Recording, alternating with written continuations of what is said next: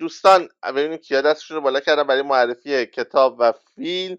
یکی صدا بکنم و بعد خودم یه چند ثانیه آبی بخورم و خدمت برسم. محشید رشیدی عزیز فکر کن تا حالا کتاب یا فیلم نمی‌دونم یا معرفی نکرده یا دفعه دومشه. خیلی بیشتر در بخش خانش آثار در خدمت بودیم. سلام خانم رشیدی در خدمتیم. سلام استاد. شبتون بخیر. خسته نباشین. عزیز من خب شما کتاب یا فیلم معرفی می‌کنین؟ من می‌خواستم یک فیلم معرفی کنم استاد فیلم آره. کدا کدا خب فیلم فکرم یکی دیگر دوست معرفی کرده که حالا در مورد گونه از معلولیت و حالا فکر کنم بله. ناشنوایان درسته اگر اشتباه بله، نکنم بله. بعد معرفی شده قبلا می‌خواین نه نه نه خیلی خوبه ببین من اتفاقا تاکید دارم در کارگاه که بچه ها یک فیلم تکراری رو چند نفر مختلف معرفی کنن. این یکی از بهترین اتفاقاتی که می‌تونه بیفته چون چند تا نگاه مختلف به یک سوژه یکسان رو بروز میده. و این دو جنبه داره. اولا اینکه باعث میشه بچه ها به اون صحبت هایی که گفته میشه توسط یک نفر به طور مطلق نگاه نکنن. ببینن که اه مثلا یه نفر میگه یک فیلم خیلی خوبیه اینجوریه اینجوریه تصویر برداشت عالیه. یه نفر میگه مثلا فلان موزیکش اینجوریه. یعنی جنبه های مختلف ماجرا رو می‌بینن و حتی ممکن سلایق متفاوت ببینن. یکی یک چیزی رو کامل بدش بیاد یکی کامل خوشش بیاد و این چند صدایی این نگاه های متفاوت به یک اثر واحد به نظر من حداقل سلیقه منه باعث میشه که ما اون نگاه دوگم خودمون رو به مسائل از دست بدیم. یعنی بفهمیم که آقا وقتی یه اثری از یه حدی فراتر رفت سلایق مختلف وجود داره نگاه های متفاوت وجود داره و باید پذیرای نگاه های متفاوت باشیم. شما معرفی بکنید. من منتظر من فقط یه چند ثانیه صدا میبندم که یه آی بخورم و خدمتون برسم. زنده باشید استاد چشم. خب من می‌خواستم فیلم کودا رو معرفی کنم که همینطور که استاد فرمودن قبلا هم انگار معرفی شده. فیلم یک فیلم آمریکایی هستش در ژانر درام کمدی تقریبا. نویسنده و کارگردان شان هیدر محصول 2021 و اینکه داستان فیلم در رابطه با یک خانواده ای هستش که یه خانواده چهار نفره ای که ناشنوا هستن.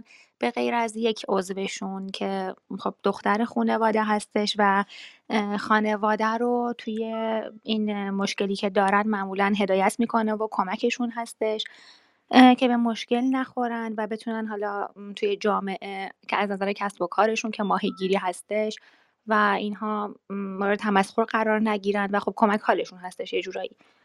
داستان تا اینجایی پیش میره که این دختر داستان یعنی اسمش هم هستش روبی که یک دختر 17 ساله هم هست.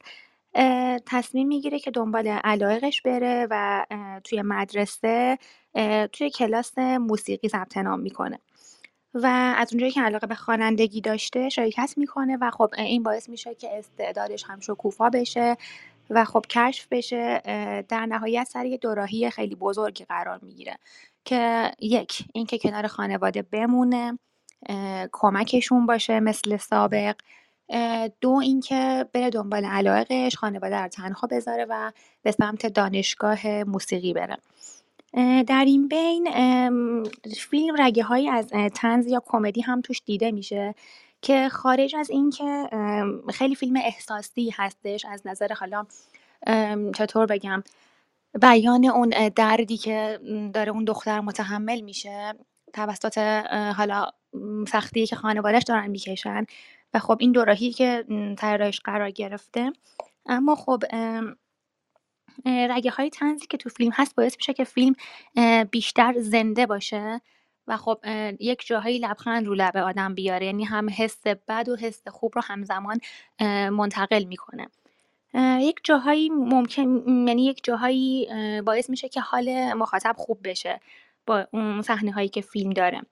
و خب در واقع من توی این فیلم یه چند تا قسمتش رو واقعا دوست داشتم. یکی این که خب ایشون وقتی که وارد حالا دنیای موسیقی میشن حالا توی شرکت کنسرت هایی که اجرا می‌کنن و اینها یک بخشی هست که خانوادهش دعوت میشن به اون کنسرتی که داره اجرا می‌کنه و خب اینا ناشنوا هستن. یعنی هیچ چیزی حس نمی‌کنن. فقط می‌تونن ببینن که حالا دخترشون توی گروه موسیقی داره می‌خونه. و یک جایی از فیلم از دید پدر خانواده که خب هیچ حسی نداره تصویر برداری آغاز میشه که میبین فقط سکوت رو داره نشون میده.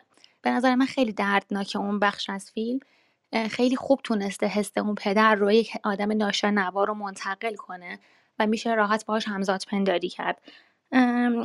در واقع این آقا فقط نگاهش به اطرافه که ببینه دیگران چه واکنشی دارن چه ریاکشنی دارن و مدام نگاهش روی دیگرانی که حالش هستن اونجا دارن نگاه می‌کنن برنامه رو هستش میچرخه و واقعا یه حس دردناکی رو منتقل می‌کنه. از نظر من که اینطور بوده و یه بخش دیگه هم این که صحنه اجرای روبیه که داره اجرا می‌کنه و حالا برای یک بار دیگه.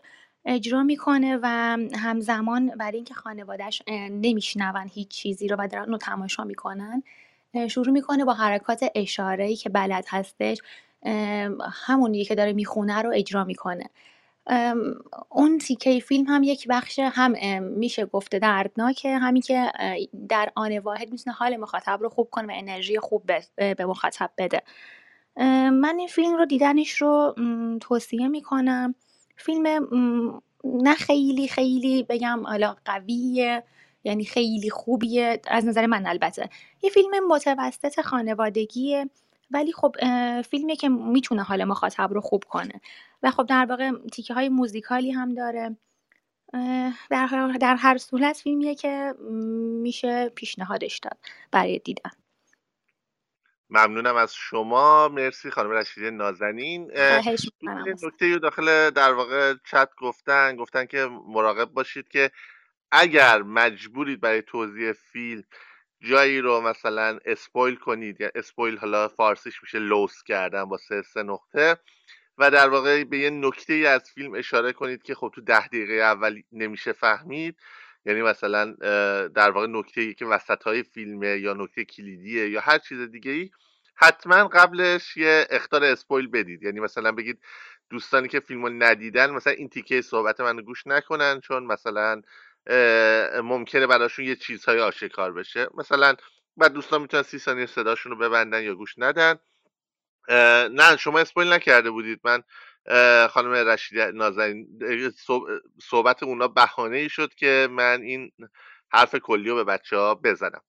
خب یه نفر دیگه هم کتاب و فیلم معرفی بکنه تا در واقع بریم سراغ بحث های کارگاهی. شاهین خلیلی عزیز شاهین برخلاف همیشه که خیلی فعال بود تو کارگاه خیلی حضور داشت این دوره ها شاهین رو من نه تو معرفی فیلم و کتاب زیاد دیدم نه توی خانش اثر زیاد دیدم. خیلی که حضورش کم بود. الان میارمش بالا که از حضورش استفاده کنیم و بچه های خوب خواننده و ترانه سرا هست شاهین. خب ببینم میاد بالا یا نه.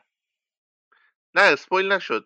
من فقط به صورت کلی یکی بچه کامنتی فکر کنم گذاشته بود. بهانهش رو صحبت کردن وگرنه خانم رشیدی بسیار خوب و دقیق صحبت کردن خب متاسفانه شاین خیلی شاین عزیز مثل که بالا نیومدی. می‌تونی مثلا یه بار بری بیرون بیای داخل دوباره در واقع اگر درخواست بدی شاید مشکل حل بشه. بعد اگرم که update نیستی حتما update کن. خب شاهین عزیز یه بار دیگه تلاش می‌کنیم بیاریمش بالا. حتما سعی کنید که نرم افزارتون هر چهارشنبه هر چهارشنبه update کنید چون متاسفانه گاهی مشکلات پیش میاد. خب فکر کنم شاهین عزیز نتونست بیاد بالا. چقدر؟ بعد حالا باز یه بار دیگه تلاش کنه ما تا اون موقع در خدمت دوستان دیگه باشیم. محمد رضا عبادی نازنین در خدمت شما هستیم.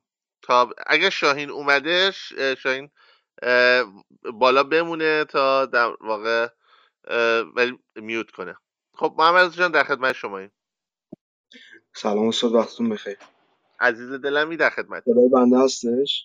بله بله در خدمتیم. خیلی ممنون. اول خسته نباشید. عرض کنم خدمت شما بابت live خیلی استفاده کردیم خیلی لذت بردیم. من می‌خواستم فیلم بندتا رو معرفی کنم. محصول سال 2021 از پاول ورهوفن حالا به زبان اصلیش که آلمانیه و به زبان انگلیسیش که به اصطلاح فینگلیش خودمون پال ورهوفن هم بهش میگن. کارگردان آلمانی تباره که توی فرانسه و هلند و آمریکا خیلی فعالیت داشته و با سریال تلویزیونی که ساخته خیلی معروف شده. موضوعی که حالا بندتا هول نفرش شکل گرفته بود تقریبا نگاه پدیدار شناسانه نسبت به مسیحیت بود و کانسپت مسیحیت و بالاخص حالت کلیسا و حالتی که حالا اصطلاحا نانها شکل می‌گیرن و کسایی که حالا تقدیم میشن به کلیسا و اونجا زندگی می‌کنن رو مورد بررسی قرار داده بود و خیلی بحث چالش برانگیزی هم بود و خیلی دست روی جاهای خیلی خاصی گذاشته بود. خیلی نمی‌خوام توضیح بدم درباره فیلم چون کانسپت خیلی راحت لو میره و خیلی راحت میشه تا انتهاش رو حد زد. در ادامه توضیح میدم که چرا. به واسطه طوری که فیلم ساز فیلم رو ساخته. مسئله اصلی اینه که اینا یه دختری رو یه خانواده یه دختری رو میان تقدیم می‌کنن به کلیسا به واسطه یک بکستوری که داشته اون دختر و اون خانواده. و این دختر در خلال اینکه رشد می‌کنه و به نوجوانی و جوانی نزدیکتر میشه خیلی ارتباط خاصی با مسیح می‌گیره و احساس می‌کنه که این ارتباط بیشتر عاشقانه است تا اینکه عارفانه باشه. و همین موضوع رو ذهنش مدام براش تداعی می‌کنه و عمیقا درگیر یک سری سلسله ارتباطات میشه و از این ارتباطات خود به خودش به نحوی میشه گفت تقدس میبخشه و خودش رو توی یک جایگاه خیلی بالایی معرفی می‌کنه. و خیلی جالبه کارگردان و نویسنده داستان که جفتش هم پال ورهوفنه کاملا پدیدار شناسانه و رفتار شناسانه روی موضوع دست گذاشتن و یه لایه هایی رو توی فیلم باز کردن که با سایکل های ذهنی سادومازوخیسم ما می‌تونیم ارتباط برقرار کنیم از خلال همین لایه ها ولی مسئله اصلی که فیلم رو برای من یه مقدار ساده جلوه میده اینه که همه این درگیری ها توی سطح باقی میمونه. ما خیلی عمیق با این مسائل رفتارشناسی و این مفاهیم رفتارشناسی اونطور که باید و من انتظار داشتم با توجه به اینکه دست روی کانسپت خیلی سنگین و عظیمی گذاشته نویسنده اونطور که من انتظار داشتم نتونسته بود این مسائل رو طوری که میشه در عمق بیان کرد و میشه تأویل رو به پای مخاطب گذاشت ایجاد نکرده بود و نتونسته بود این حالت رو ایجاد کنه. من انتظار داشتم یه مقدار نشانه گذاری ها توی دیالوگ و object های تصویری خیلی بیشتر باشه. ولی خب متاسفانه اتفاق نیفتاده بود. البته ما می‌تونیم رفتارهای پنهانی تری رو هم از کارکتر ببینیم که خب ندیدیم و میتونستش با این نشون دادن این رفتارها خیلی ما رو بیشتر وارد فضای داستان کنه و روایت رو برای ما ملموستر و عمیقتر قابل درک کنه. فارغ از موضوع اصلی من یه نکته بگم. کلا نقدت خیلی وارده یعنی چون من بهت بگم در واقع این نقد رو بعضی از منتقدای سینما هم به این فیلم داشتن. یعنی می‌گفتن که در واقع پولورهوفن که کارگردانیه که معروفه به ساختن کارهای پرفروش کارهایی که در واقع به قول معروف پسندن حالا از پلیس آهنی گرفته و توتال ریکال گرفته که توتال ریکالش حتی بازسازی شد دوباره و الان فکر کنم یه بازسازی جدیدش هم چند سال پیش ساخته شد که بازسازیش هم حتی گل کرد. یا اون یه فیلم معروفش که غریزه اصلی که مثلا خیلی دیگه تو ایران مخصوصا سرصدا کرد و اینا. یا حتی شوگلز که فیلمی بود که من یادم اون زمانی که ما مثلا حالا جوون بودیم و اینا اینو به اسم فیلم مثلا نیمه به قول معروف میفروختن و فیلم اروتیک میفروختن و اینا. و کار علمی تخیلی که ساخته و اینا.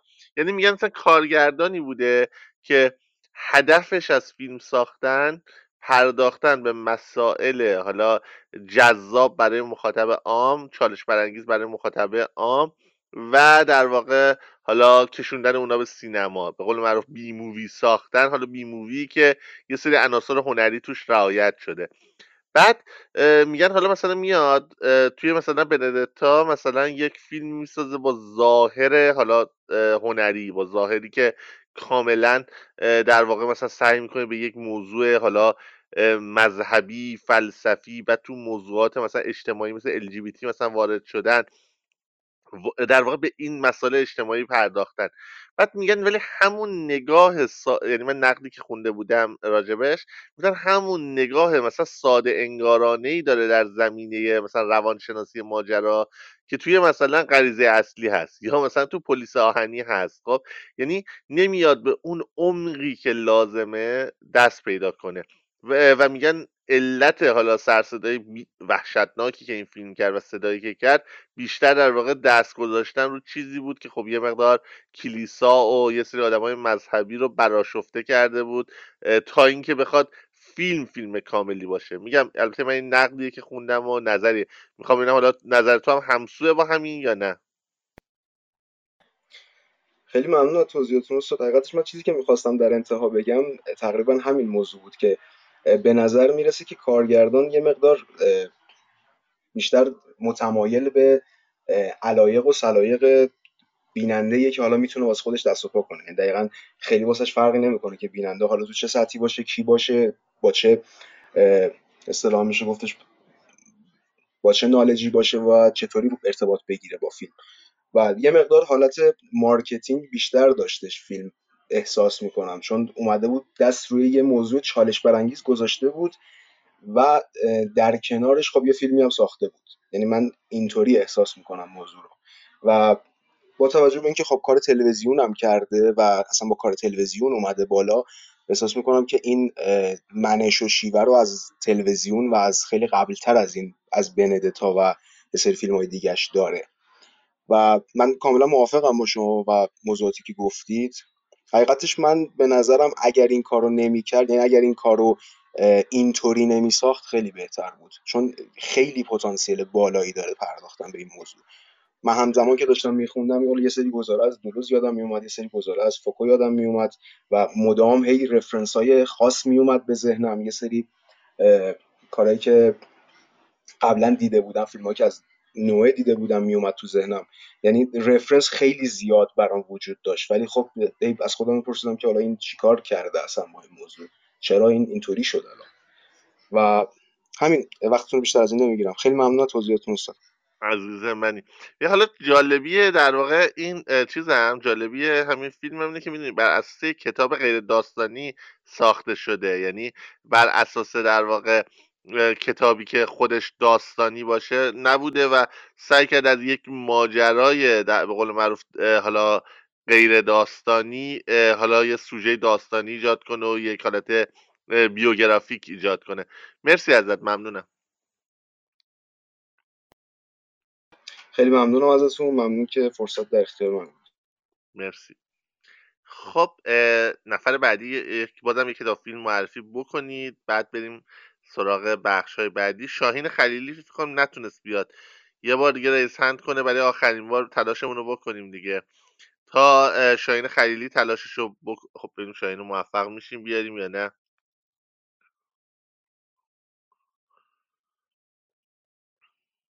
خیلی تلخه واقعا این مشکلاتی که یه سری دوستان با کلاب هاوس دارن و نمی‌تونن بیان بالا و کتاب فیلم معرفی کنن و در خدمتشون باشیم یا کاراشون رو بخونن.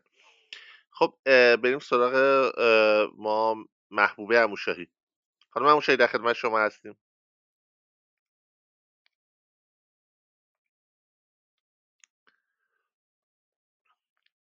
خب خانم اموشاهی هم نتونست بالا بیاد؟ چقدر بد؟ خب خانم اموشاهی اومدم بالا.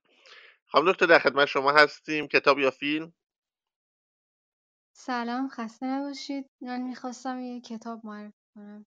خیلی هم عالی. دقیقا خوبه. بعد از یه فیلم بعد از در واقع دو فیلم یه کتاب هم معرفی بشه. در خدمت شما هستیم. ممنونم. من می‌خواستم کتاب اختراع انزوا رو معرفی کنم. نوشته پول اوستر. سال 1982 که بابک تبرایی اگه درست بخونم ترجمه کرده و نشر افق منتشر کرده که کتاب شامل دو بخشه. به اسم پورتری مردی نامرئی و کتاب خاطره. که با مرگ پدر راوی شروع میشه و در حقیقت شاید بشه گفت که کتاب یه شرح حالیه به زندگی خود پل اوستر در و در قالب اون در واقع روایتی که انجام میده به مسائل مختلف می‌پردازه و در قالب اون خاطراتی که بیان می‌کنه خیلی چیزای مختلف رو بررسی می‌کنه تو کتاب. که توی بخش اول یعنی توی اون که به اسم پورتری مردی نامرئی هستش راوی اول شخصه و با همون ابتدای کتاب متوجه میشیم که پدر راوی که اسمش سم هست به طور ناگهانی و بدون اینکه هیچ بیماری داشته باشه میمیره و بعد به تدریج راوی ما رو در حقیقت با پدرش آشنا می‌کنه و در واقع رابطه خودش رو با پدرش شرح میده و خیلی از لحاظ شخصیت پردازی خیلی دقیق میشه روی شخصیت پدرش و حالا شخصیت درونگرا و پیچیده که داشته رو هی به تدریج به مرور به واسطه اون خاطراتی که توضیح میده در واقع شخصیتش پرداخته میشه در طول این قسمت. و بعد که حالا میشه گفت که در واقع به صورت روانشناسانه انگار داره اون شخصیت پدرش رو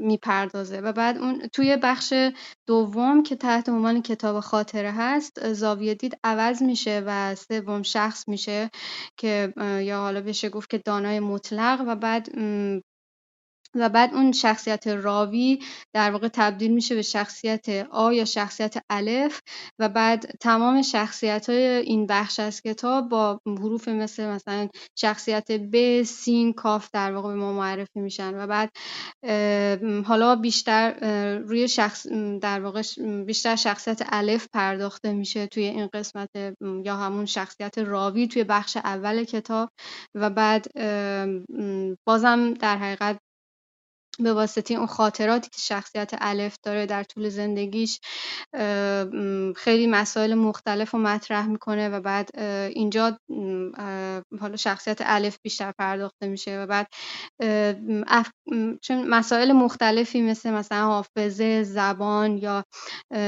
به خصوص انزوای درونی نمی‌دونم ابزوردیس همه اینا به تفصیل بهشون پرداخته میشه و در واقع انگار که این خاطرات و اون رابطه که شخصیت الف با پدرش داشته انگار یه بهانه میشه برای اینکه این مسئله ها رو به تفصیل مثلا مورد بررسی قرار بده. ولی شاید مثلا من اون ترجیح می‌دادم که این بخش از کتاب هم راوی اول شخص باشه و شاید تغییر زاویه دید از اول شخص به سوم شخص باعث می‌شد که اون شخصیت الف رو نتونم خیلی مثلا از نزدیک لمسش کنم. شاید این احساس من بود فقط. ولی در کل کتاب می‌تونم بگم که لایه فلسفی و روانشناختی داشت و پر از ارجاعات مختلف بود به نویسنده ها و داستان های مختلف و فیلسوف های مختلف. صحبتی ندارم. ممنونم از فرصتی که بهم به دادیم ممنونم خانم هموشایی نازنین. مرسی از شما. خب من در واقع می‌خوام بگم که اولا بچه ها تو مسیجه که گذاشتن. خب جناب خیلی عذرخواهی کردن. من اشکال نداره پیش میاد. اصلا ربطی هم حتی به ایران هم فکر کنم نداره. یعنی به فیلتر شکناتون هم نداره گاهی. چون بچه که خارج از کشور زندگی می‌کنن هم گاهی به این مشکل برخوردن. و نکته دوم بچه گفتن کار داستان کوتاهشون رو می‌تونن بخونن. بله ولی توی بخشی که در واقع بخش کتاب فیلم تموم بشه بچه که کار کارگاهیشون تموم بشه بعدش در خدمت بچه که حالا حالا می‌خوان کارشون رو بخونن نقد بشم خواهیم بود حتما با افتخار. ولی خب دیگه اون میفته قسمت سوم برنامه. توی این قسمت اگه بخوایم در مورد پولوستر دورای قبلی کارگاه مفصل صحبت کردیم. فکر کنم انقدر دیگه صحبت کردیم که نیازی نباشه حرف بزنیم. ولی ممکن چون تعدادی از بچه ها فکر کنم اولین دوره که در کارگاه حضور دارن من فقط بگم که پل رو حالا درست یا غلط به عنوان یک نویسنده پست مدرن می‌شناسن. حالا البته شاعرم هست نمی‌دونم توی حوزه دیگه هم فعالیت کرده توی کار فیلمنامه ترجمه اما کار اصلیش در واقع داستاناشه و داستاناش که مطرحه. مخصوصا رمانهاش.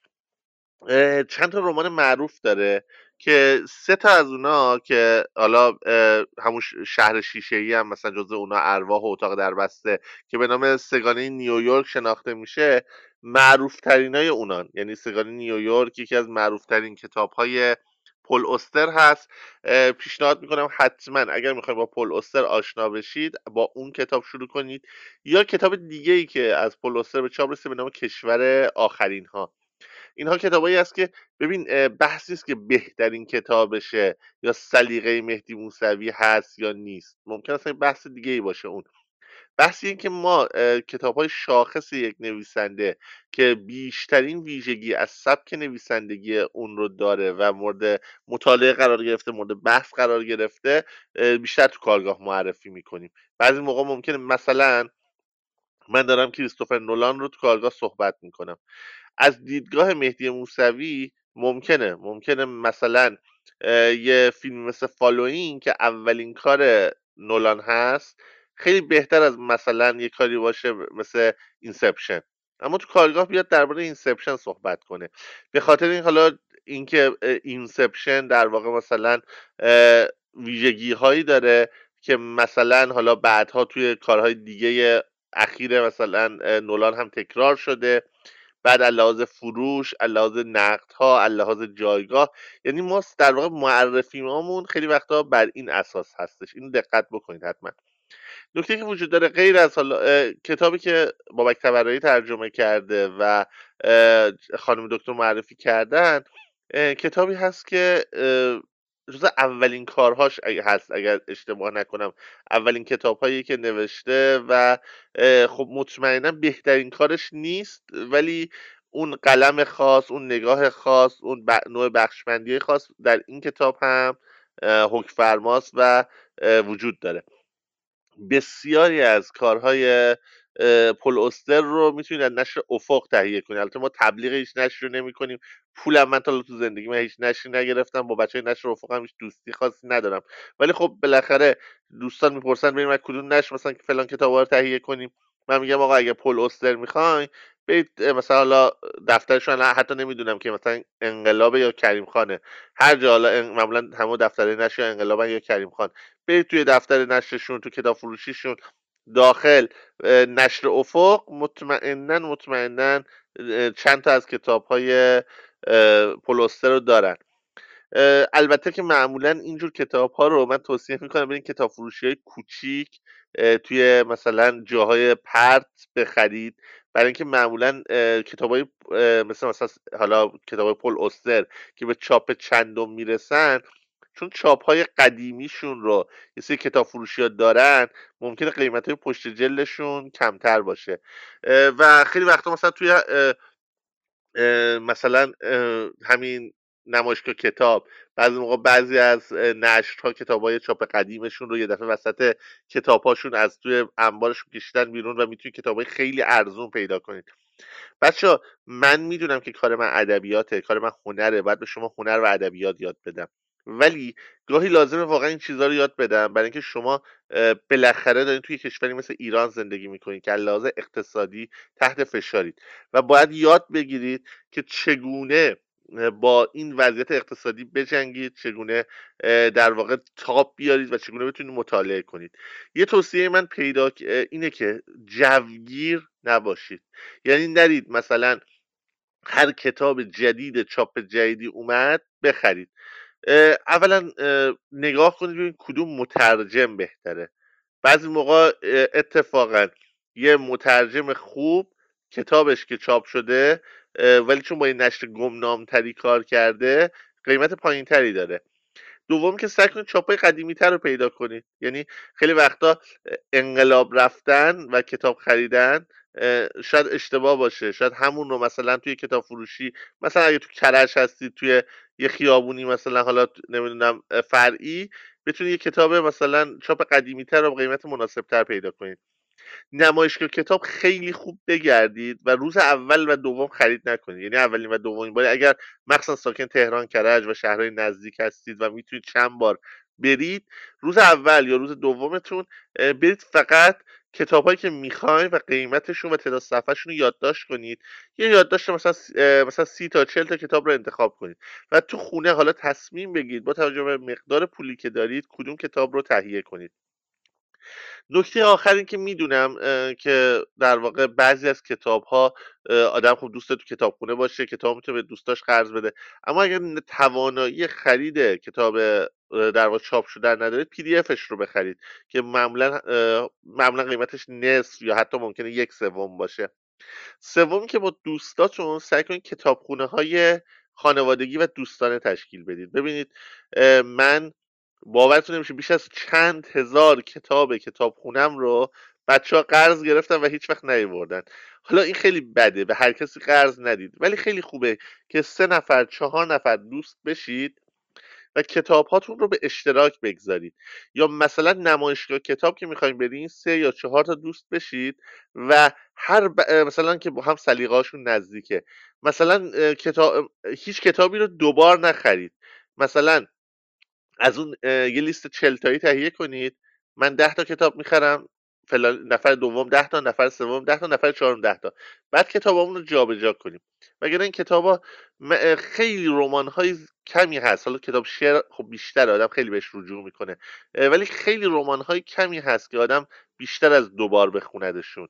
معمولا یک بار می‌خونی دو دومین بار مثلا بعد از 6 ماه یک سال می‌خونی و تموم میشه. حالا کتاب شعر رو آدم زیاد رجوع می‌کنه فرق داره قضیهش ولی سعی کنید رمان ها رو مثلا میگم این شکلی تهیه کنید. ببینیم الان چند هزار کتابم توی ایران مونده و الان دیگه بهشون دسترسی ندارم.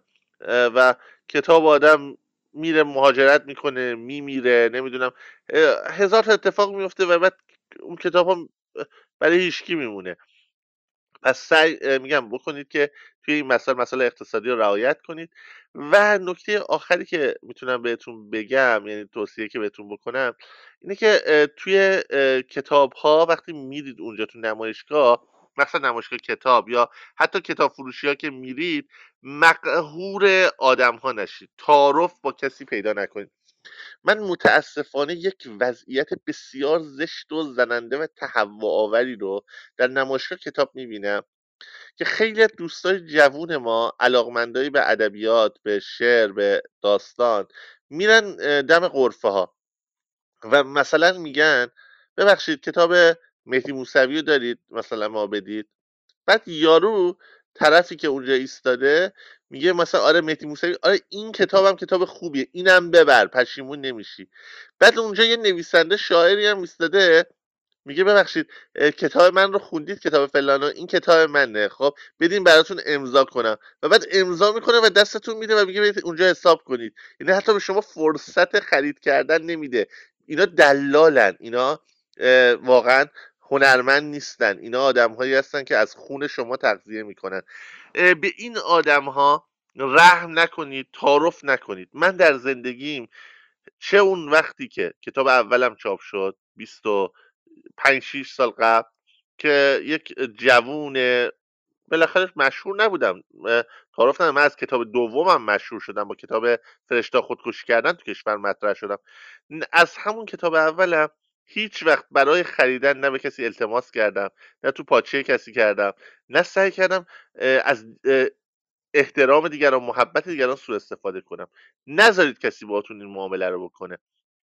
شما با سلیقه خودتون جلو برید. با دیدگاه خودتون جلو برید و کتابی که خودتون دوست دارید بخرید. اگر یک شاعر یا نویسنده برای شما یه دفعه امضا کرد گفت این کتاب منه برو اونجا حساب کن بگید ولی من این کتاب رو نمی‌خوام. بذارید سه تا کتاب که امضا کنه رو دستش بمونه و کتاب رو مجبور دور بریزه چون امضا کرده برای شما یاد می‌گیره که از احساسات مخاطب سوء استفاده نکنه. ممنونم از دوست عزیزمون برای معرفی کتابش. خب دوستان اگرم لطف کنید اگر دوست داشتید در واقع کارگاه رو با اون علامت پایین اون که سه تا دایره است که با دو تا خط به هم وصل شده و شبیه این چیز اتم میمونه به اشتراک بگذارید توی محیط حالا چه کلاب هاوس چه با دوستاتون که بچه دیگه هم بیان شرکت کنن بچه دیگه هم حضور داشته باشن. که بالاخره حداقل کار خودتون خونده میشه کار خودتون مطرح میشه. این همه زحمت می‌کشید بچه دیگه باخبر باشن. خیلی متاسفانه ممکنه یادشون بره. خیلی ممکنه اصلا اون لحظه گوشی پیششون باشه نمیده نباشه و متوجه نشن. حتما حتما هر کدومتون یک یا دو بار توی برنامه به اشتراک بگذارید. ممنون میشم. به من سودی نمی‌رسه. فقط و فقط به دوستای خودتون سود می‌رسه. خب بریم نفر بعدی اعظم اسعدی عزیز. امروز یه مقدار می‌خوام بحث معرفی کتاب و فیلم رو بیشتر بکنم. یه مقدار بچه هایی که بچه ها جلسه قبلی یه مقدار شاکی بودن. گفتن دکتر جان ما به یکی از عشقهایی که میایم این کارگاه هممون که نویسنده و شاعر نیستیم. اینه که یاد بگیریم چه کتابایی بخونیم چه فیلمایی ببینیم. این قسمت تو این دوره کارگاه یه مقدار کمتر شده و بیشتر تاکید روی ویرایش آثار نکات اثر نقد اثر و رو اونه. امروز یه سه چهار نفر بیشتر معرفی می‌کنیم. در خدمت شما خانم اسعدی. سلام استاد. صدای من هست؟ بله بله در خدمتیم. وقتتون بخیر. با اجازه یک فیلم معرفی می‌کنم. یه فیلم مستند به نام این فیلم نیست. از جعفر پناهی محصول سال 91 کارگردانی فیلمبرداری تهیه کنندگی این فیلم و جعفر پناهی با کمک مشتبه میرتحماسپی با همدیگه انجام دادن. تو شروع فیلم جعفر پناهی رو می‌بینیم که در حال خوردن صبحونه است. بعد تماسی تی تماسی که با وکیلش برقرار می‌کنه متوجه میشیم ممنوع فعالیت شده و نمی‌تونه به فعالیت هنری خودش ادامه بده.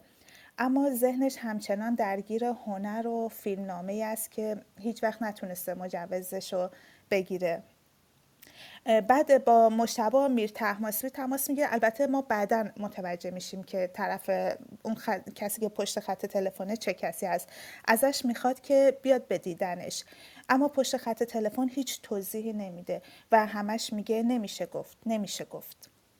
وقتی میر تحماسی میاد زاویه دوربین روی پناهی روی جعفر پناهیه که داره در مورد فیلم نامش صحبت می‌کنه همون فیلم نامه که هیچ وقت مجوزش نتونسته بگیره.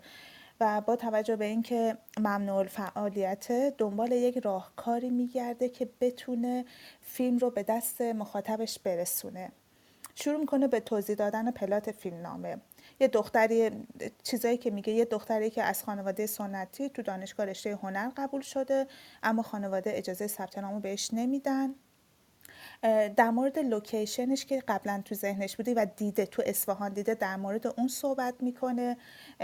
از خونه میگه که به عنوان لوکیشن تو فیلم های ایرانی به خاطر شرایط حجاب قبول نداره و نمیپسنده به این موضوع اشاره می‌کنه. بعد شروع می‌کنه یه لوکیشنی رو تو خونه خودش طراحی می‌کنه روی فرشش که اتاق دختری باشه که مثلا پدر مادرش الان رفتن مسافرت اون تون اتاق زندونی شده نمی‌تونه از اون اتاق بیاد بیرون. یه چسب نواری برمیداره یه گوشه فرش رو خط می‌کشه جای تختش رو مشخص می‌کنه پنجرش رو مشخص می‌کنه. پله هایی که وارد اتاق میشی. حتی اون زاویه دیدی که از پنجره بیرون رو می‌بینی مشخص می‌کنه. بعد بعد پدر مادر دختر دختر تو خونه زندانی کردن و رفتن مسافرت. یه وقتی هم برای ثبت نام تو دانشگاه نمونده. تنها کسی که دیدنش میاد مادر بزرگ پدری دختره که اونم حالا بنا به دلایل هفته آخر نمی‌تونه بیاد سر بزنه. اینا همه رو میگه ولی فکر می‌کنه اون چیزی که می‌خواد نیست نمی‌تونه به اون نتیجه مورد نظرش برسه. ارجاع میده به فیلم های قبلش. از حالت های هنرپیشه ها در حین بازی فیلم میگه که اونا رو تو اینجا نداره. بعد لوکیشن رو به هم می‌زنه. لوکیشن رو کلا به هم می‌زنه. بعد توی این فیلم ها پناهی رو می‌بینیم که پای تلویزیون میشینه. سراغ سوسمار خونگی دخترش میره بهش غذا میده با همسایه و سرایدار صحبت می‌کنه.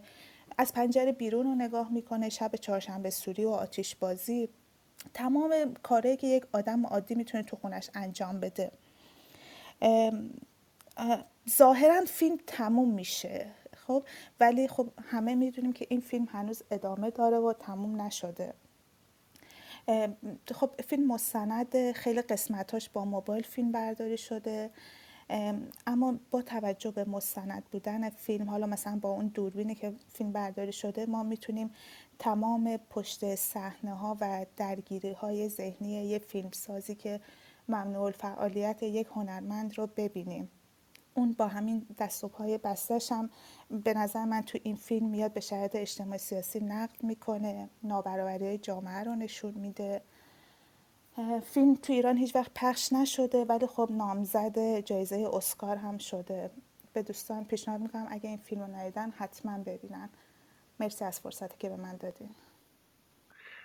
ممنونم از شما و مرسی از معرفی خوبتون. واقعا چقدر تلخه که ما این روزها چند تا از کارگردان های خیلی خوبمون رو از جمله جعفر پناهی محمد رسول رو در کنارمون نداریم. و اینها زندانی هستند و حکم زندانی که قبلا دریافت کرده بودن اجرا شده و من فکر نمی کنم با افتخاراتشون در جهان هیچ کشور دیگه ای شاید مثلا شاید کره شمالی واقعا خب؟ در عصر حاضر در الان قبلا که زیاد داشتیم آدمهایی که اعدام شدن سوزونده شدن زندانی شدن در دوران قدیم خیلی بودن. ولی در الان در جهان کشوری حتی میگم با افتخارات هنری خودش چنین معامله ای بکنه که با این شدت و عدت شاید میگم فقط با کشور کره شمالی قابل مقایسه باشه. که دو تا از بزرگترین کارگردانه حال حاضر ایران در جهان رو ما الان متاسفانه در زندان داریم. خب جعفر پناهی حتما می‌شناسید. من جعفر پناهی رو خب با بادکنک سفید احتمالا خیلیاتون می‌شناسید. فیلمی که خیلی صدا کرد خیلی واقعا فیلم خوبی هم بود. و فیلم های بعدیش مثلا فیلم مثل دایره که تونست چند تا جایزه جهانی ببره فیلم مثل آفساید که امروز شاید خیلی ها به یاد اون افتادن وقتی بعد از سالها در این دو بازی اخیر تماشاگرای استقلال و پرسپولیس طرفدار خانومش تونستن بالاخره بالاخره به حق طبیعی و اولیه خودشون برسن و در ورزشگاه آزادی حضور پیدا کنن و طرف تیم مورد علاقهشون تشویق کنن. هرچند که هنوز تلخی ها بر جای ها یعنی شما ببینید این به علت فشار فیفا برطرف شد. اما آیا در استادیوم های دیگه هم زنها در واقع حق حضور دارن؟ آیا در شهرستان ها هم حق حضور دارن؟ آیا در ورزش های دیگه زنها دارن حضور پیدا می‌کنن راحت؟ آیا برعکسش آیا وقتی که طرف زنان خانوم ورزشکار دارن ورزش می‌کنن حتی اون ورزش هایی که با هجاب کامل می‌کنن. یعنی مثلا شما مثلا فوتسال بانوان در واقع هجاب دارن و اینها در واقع با خیلی وقتا با اون هجاب جلوی تماشاگر مرد خارجی در خارج از کشور بازی می‌کنن. ولی مرد ایرانی حق نداره بره در واقع باشگاه مورد علاقه زنان مورد علاقه خواهر مورد علاقه همسر مورد علاقه دوست دختر مورد علاقه رو تشویق کنه در ورزشگاه. و اینها خیلی وحشتناکه. میگم یعنی هنوز با اون رؤیایی که جعفر پناهی داشت و فیلم آفساید رو ساخت خیلی فاصله داریم. و بعد از اون و به غیر از اون مسئله یادتون باشه که حتی در ورزشگاه آزادی که حالا یه خانوم بسیجی میارن با چادر که تو ورزشگاه بشینن و حالا وسطش که سری واقعا طرفداران فوتبال هم میرن. واقعا اینجوری نیست که همشون از طرف مؤسسات نهادهای امنیتی باشن. اما واقعا خیلی طرفداران خیلی آتیشی و تیفوسی فوتبال هم میرن. در همونها هم زنها یک جا میشینن و مردها یک جا. یعنی شما سینما که تاریکه محیط عاشقانه فیلم پخش میشه خب ممکنه فیلم عاشقانه باشه دو تا آدم رو هم نزدیک کنه. شما می‌تونید با همسرتون با خواهرتون با مادرتون با دوست دخترتون با بچهتون که جنس مخالفه برید و ببینید کنار هم. هیچ مشکلی هم ایجاد نمیشه. اما همون دو تا صندلی اگر موقع دیدن فوتبال باشه هنوز با تمام این فشارهای فیفا شما حق ندارید کنار هم بشینید. و باید یکیتون یه ور ورزشگاه بشینید یه ور... یکیتون یه ور ورزشگاه. که نکند نکند مثلا تحریک بشید بر اثر دیدن فوتبال و حالا صحنه خاصی رو رقم بزنید در ورزشگاه. واقعا وحشتناکه. خب من یه نکته دیگه میگم در مورد فیلم های جعفر پناهی که قبلا دربارش صحبت کردیم. ولی این نکته رو هیچ وقت فراموش نکنیم که جعفر پناهی به غیر از فیلمساز بودن کارگردان بودن نویسنده بودن تدوینگر خیلی خوبی هم هست و بسیاری از فیلم های مطرح سینمای ایران رو این آدم تدوین کرده. بدون اینکه نقش دیگه ای توش داشته باشه. از سربازهای جمعه گرفته کافه ترانزیت گرفته حکم گرفته کشزارهای سفید در واقع آقای رسولوف گرفته. بسیاری از میان فیلم ها رو فقط و فقط تدوین، تدوینگرش بوده. و این رو فراموش نکنیم. و بسیاری از فیلم هاش هم که خب می‌دونید توقیف شده یا توقیف بوده یا یه مدتی توقیف بوده و الان هم که سالهاست فیلماش در ایران متاسفانه اکران نمیشه. به امید آزادیش و گفتم بهانه ای باشه که یاد بکنیم از ایشون. خب بریم نفر بعدی. یک نفر دیگه در واقع فیلم یا کتاب معرفی کنه. بعد چند نفری که موندن می‌ذاریم برای قسمت بعدی. خب عاطفه اسدی در خدمت هستیم. این چند نفری که دست بلند کردم من یادمه ها یعنی باز در خدمتشون خواهیم بود. برای اینکه از حضورشون استفاده کنیم برای معرفی کتاب و فیلم. ولی می‌خوام یه فاصله بیفته. خب سلام صدای من هست؟ بله بله در خدمتتون هستیم. مرسی. ببخشید فکر کنم چند بار دستم بالا پایین شد. وسط گوش دادن آپدیت کردم برنامه رو و رئیس خندم یه بار از مین رفت دوباره دستم بردم بالا. من با اجازهتون یک کتاب معرفی بکنم. بفرمایید در خدمت من خواستم کتاب چشم گربه رو معرفی بکنم. این کتاب نهمین رمان مارگارت آتووده فکر می‌کنم که دوره پیش دربارهش صحبت کردیم و اگه اشتباه نکنم سرگذشت ندیمه رو معرفی کردم و شما دربارهش مفصل صحبت کردید درباره این نویسنده. خب خیلی خلاصه اگه می‌خوام بگم یه نویسنده و شاعر کاناداییه که حالا این کتابی هم که دربارهش می‌خوام صحبت کنم نامزد جایزه بوکر هم بوده. کتاب قطوریه تقریبا نسخه فارسیش حدودا 520 صفحه است. و سهیل سومی ترجمهش, ترجمهش کرده. امیدوارم فامیلیشون رو درست بگم البته. کتاب در واقع گفته میشه که حدودا 20 سال زمان برده تا آتوود این کتاب رو بنویسه. و حالا اگر که خلاصه داستانش رو بخوام بگم ماجرای خاصی نداره. یعنی کتابیه که شخصیت زیاد داره روایت های فرعی داره. ولی اون چه که به عنوان حالا گره و اتفاقی کلاسیک ازش بخوایم رو نداره. درباره زندگی یک یه برشی از زندگی یه خانم نقاشیه که بعد از سالها سفر می‌کنه برای برگزاری یه نمایشگاه یا آثارش به شهر تورنتو. خب صداشون قطع شد کنم از اتاق پرت شدن بیرون از این موضوع متاسفانه پیش میاد تو کلاب هاوس و حالا تا برگردن دوباره در کنار ما باشن من یک دوست دیگر رو بیارم بالا که امیدوارم سریع باشه و خیلی دیر نشه اومدنشون. من از بچه که دست بلند کردن اونایی که خواستم بیارمشون بالا دستشون رفته پایین چه عجیب. عباس از آره آره خب پس هیچ فعلا نمیارم کسی بالا. خانم اصلا ادامه صحبتتون. معذرت می‌خوام پرت شده بودم بیرون. در واقع خلاصه داستان داشتم می‌گفتم که یه برشی از زندگی یه خانم نقاشیه که بعد از سالها سفر می‌کنه به شهر زادگاهش که در واقع اونجا یه نمایشگاهی از آثارش برگزار بشه و تقدیر کنن ازش. شهری که خیلی خاطره بد ازش داره با قصه ترکش کرده و خب این مسافرت باعث میشه که حالا یه جورایی یک گشت و گذار و در واقع یه, یه جورایی تحول درونی هم در این شخصیت شکل بگیره که یه فصل در میون هی فلاشبک بخوره و کودکیاشو تعریف بکنه. و خب انقدر در واقع این با استفاده از این تکنیک هی فلاشبک و هی برگشت به زمان حال داستان تعریف میشه که یه جورای کل عمرش دوره میشه و دوباره می‌رسیم به همون نقطه توی بزرگسالیش. کتاب یه جورایی داره فضای هنری جامعه کانادا رو در واقع در اون زمانی که داستان روایت میشه نشون میده که یه سری جنبش های فمینیستی اولیه تو اون زمان در این کشور شکل گرفتن. و خب گفته میشه که یه منبع خیلی خوب و حالا بدون در واقع جانبداری هستش و خیلی خوب نمایش داده این برهه تاریخی رو شاید.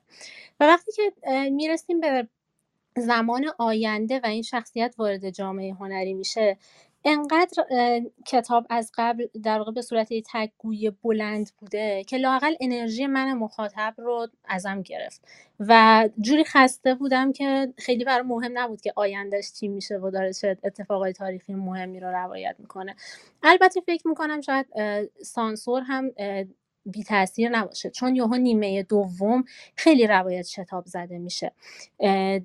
و توی نیمه اولم البته این مسئله رد پاش حس میشه. چند جایی که مثلا درباره روابط جنسی صحبت میشه خیلی علنی سه نقطه گذاشته شده. جمله ها بینشون اتصال منطقی وجود نداره و مخاطب حس می‌کنه که چیزی کمه. و توی نیمه دومم به نظر می‌رسه که چنین اتفاقی افتاده باشه. ولی خب به نظر من فراتر از اون که حالا بخواد این کتاب یه مانیفست هنری یا فمینیستی باشه برای کشور کانادا در دهه 80 وجه در واقع روانشناختیش پررنگتر هستش در زمینه آسیب های کودکی که این شخصیت تا سالها در طی دوره مدرسهش تحت قلدری و زورگویی سه تا دختر دیگه قرار می‌گیره خیلی آسیب می‌بینه خیلی زخمای ترمیم نشدنی روی روح و روانش میشینه که تاثیرش تا بزرگسالی و الان که زمان حالش که یک زن میان ساله هم باقیه. و خب من لاقل برای خودم فکر می‌کنم که تحمل صحنه هایی که خشونت جسمی باشه یعنی مثلا کتک کاری و آزار جسمی باشه شاید راحت تر از این باشه که این نصف کتاب یه بچه با یه خشونت زیرپوستی و روانی داره دست و پنجه نرم می‌کنه و واقعا یه جاهای این فضای تاریکش تحمل کردنش سخت بود و نفسگیر بود. خیلی نصر خوبی داری کتاب. ولی در واقع یه جورایی هم خوندنش لذت بخش بود هم عذاب آور. چون مثلا شخص من توصیف زیاد دوست ندارم و چشمی توصیف ها رو رد می‌کنم که برسم به گره و اتفاق. ولی وقتی کتابی بیشتر در واقع 500 خورده صفحه توصیفه دیگه خیلی سخته که تو چشمی ردش کنی. چون اون اتفاقای تک توکی که بین اون همه توصیف بو و رنگ و لباس و نقاشی و غذا افتاده دیگه از دستت میره و بعد یه جایی به خودت میای می‌بینی داری خمیازه می‌کشی چشمت خسته شده و اون اتفاقهای معدود رو هم از دست دادی و چند هفته است این کتاب دستته. اما از یه جهت به نظرم مهم خوندن چنین کتاب شاید. چون به خصوص برای ما که حالا نوآموز هستیم و شعر و داستان می نویسیم و به خصوص برای داستان نویسی یه سری داستانامون صرفا اسکلت هستن و اتفاق هستن و خیلی وقتا توی نقده کارگاه خود شما به ما میگید که اگرچه توصیف بیش از اندازه هم خوب نیست ولی حداقل یه شمای کلی از اون موقعیتی که شخصیت توشه بهتر به مخاطب بدیم. و من فکر می‌کنم خوندن چنین کتاب هایی تمرین برای اینکه ما فضا سازی یاد بگیریم که اون اسکلت خالی داستان رو بتونیم با تصویر و توصیف پر بکنیم. و خب تمرین صبوری هم هست دیگه. هنر در واقع خوب نگاه کردن رو هم به ما یاد میده. کسایی که توصیف زیاد دوست دارن ریتم کند و ملایم در روایت داستانی رو دوست دارن خیلی گره و اتفاق به اون معنای کلاسیک و هیجانیش رو نمی‌خوان از چشم گربه می‌تونن لذت ببرن. و کسایی مثل منم که این کتاب سلیقه ادبیشون نیست به چشم منبع یادگیری می‌تونن بهش نگاه بکنن. به هر حال اتفود نویسنده مهمی هستش. صحبت دیگه ندارم. مرسی از فرصتی که بهم دادید. ببخشید که وسطش قطع شدم. ممنونم. مرسی از شما و توضیحات خوبتون. دست شما هم که تقصیر قطع شدن ها رو تقصیر آمریکای جنایتکار دیگه احتمالا. حتما. خب دوستان الان این تیکر الان میبردن بعدا میگن مهدی موسوی علیه آمریکا صحبت کرده. به خدا قسم آدم جرئت نمی‌کنه حتی شوخی یا شیطنت بکنه حتی انقدر بیمزه. خب بریم دوستانی که می‌خوان کارشون خونده بشه لطفا رئیس هند کنن. دوستانی که در واقع کارشون نهایی شده توی جلسات کارگاه نقد کردیم صحبت کردیم. از جلسه اول راجع به پلات داستانیش صحبت کردیم راجع به شروعش صحبت کردیم راجع به تمام نکاتش دیگه. همه ریسند کنن. امروز یک یا دو نفر رو باز هم بهشون خواهیم پرداخت. نکته که وجود داره فقط فقط فقط لطفا همتون کاغذ خودکارم دم دستتون باشه. که موقعی که کار دوستتون خونده میشه شما باید تو نقد هم مشارکت بکنید. یعنی ما وظیفمون فقط اینجا در واقع خوندن اثر نیست بلکه نقد اثر هم هست. حتما حتما. حتی اگر خودتون رو مثلا احساس کنید منتقد نیستم من من که هنوز نقد رو نمیدم حتی سلیقتون رو بگید حتی بگید کجاش خوشتون اومد کجاش خوشتون نیومد. این قدم های اوله برای اینکه ما کم کم بتونیم صحبت کنیم راجع به یک اثر. نترسید. همه آدم ها اشتباه کردن همه آدم ها بد بودن همه آدم ها از یک روز بد به قول معروف شروع کردن و بعد خوب شدن. من خودم که الان روبروی شما و هم در زمینه شعر هم در زمینه نقد هم در زمینه تدریس ادعا دارم در کشور. یه روزای بد بودم یه روزای افتضاح بودم یه روزای حرفای اشتباهی زدم حتی حتی حرفای اشتباهی زدم و کم کم کم کم با اون خطاها یاد گرفتم که مسیر درست رو طی بکنم. پس نترسید و با ما باشید. خب ببینیم کدومی که دوستان می‌خواد کار نهاییشون دوستانی که کار نهاییشون رو خوندن و نقد شده دیگه لطفا ریزهن نکنن.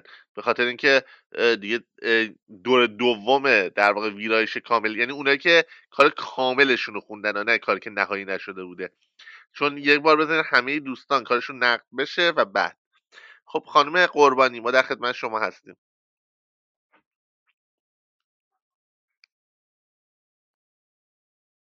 سلام خسته نباشید. صدای من رو داریم؟ بله بله صدای شما رو داریم در خدمتیم. مرسی. من پیش از اینکه کارم رو بخونم یه مطلب خیلی کوتاهی رو می‌خوام بگم. اینکه من سعی کردم که کارم رو خیلی کوتاه بنویسم برای اینکه کارگاهی باشه. یعنی برای اینکه مناسب خوندن در کارگاه باشه. و این دست من رو خیلی بست. خودم از داستانی که نوشتم راضی نیستم. می‌دونم خیلی احتیاج به ادیت داره ولی میخونمش که نظر شما و دوستان رو بشنوم و بتونم روش کار بکنم که نهایی بشه. یادم نیست که چرا دوباره دعوا کردیم. بس که هر روز هزار بار از دستش هرس می‌خورم. هیچ چیز این بچه که حالا دیگه همچین بچه هم نیست به من نرفته. والا که نه از نظر ظاهر و نه از نظر رفتار. من چهارده سالم که بود مثل عروسک ظریف و لاغر بودم این بچه الان ده سانت از من بلندتر و ده کیلو از من تر. من که همسن این بودم جرأت نداشتم پامو جلوی مادرم دراز کنم. پریروز بهش گفتم با این ریخت و قیافه بری بیرون کتک می‌خوری. برگشت خیره نگاه کرد توی چشام و گفت به زنی می‌خوری. از خدا که پنهون نیست از شما هم نباشه. ترسیدم. خودم رو از جلوی در اتاقش کشیدم کنار و زیر لب چند تا فوش دادم. به روی خودشم نیاورد. همون جور شکل میمونی که برای سیرک بزک دوزکش کرده باشن رفت پی ولگردیش. هیچ جوره حریفش نمیشم. اتاقشو پر کرده از عکسای شیطون پرستی از این خارجیا نه درست درس می‌خونه نه نماز و روزه رو قبول داره. والا ما نون حروم سر سفرمون نیومده هاج خانوم خودتون که در جریانید. باباش تو جنگ شهید شد. منم که با حقوق بنیاد شهید این بچه رو بزرگ کردم. حتی کار نکردم. حوزه رو ادامه ندادم که حواسم شیشتون به امانتی شهید باشه. نمی‌دونم چرا اینطوری شد. اینا رو که میگم نه از باب ناشکری. پرسیدید چرا پکری؟ سر درد دلم باز شد. راستش مزاحم شدم که شما یه استخاره بگیرید برام. شاید تکلیفم روشن بشه. حاج خانوم سرش را از روی کتاب دعا برداشت و خیره شد توی چشمهای آمنه. آمنه انگار که خجالت کشیده باشد نگاهش را دزدید. حاج خانوم دست کشید به صورتش زیر لب ذکری گفت و پرسید استخاره؟ استخاره تو چیزی که بهش شک نداری گناهه. دخترم من خودم حاجی رو بهت معرفی کردم. ده سال تو همین مسجد و تکیه محل نظری میده. صد تا زن بی سرپرست و زیر پروبالش گرفته. خانمشم که سرطانش پیشرفت کرده و خودش اجازه ازدواج حاجی رو داده.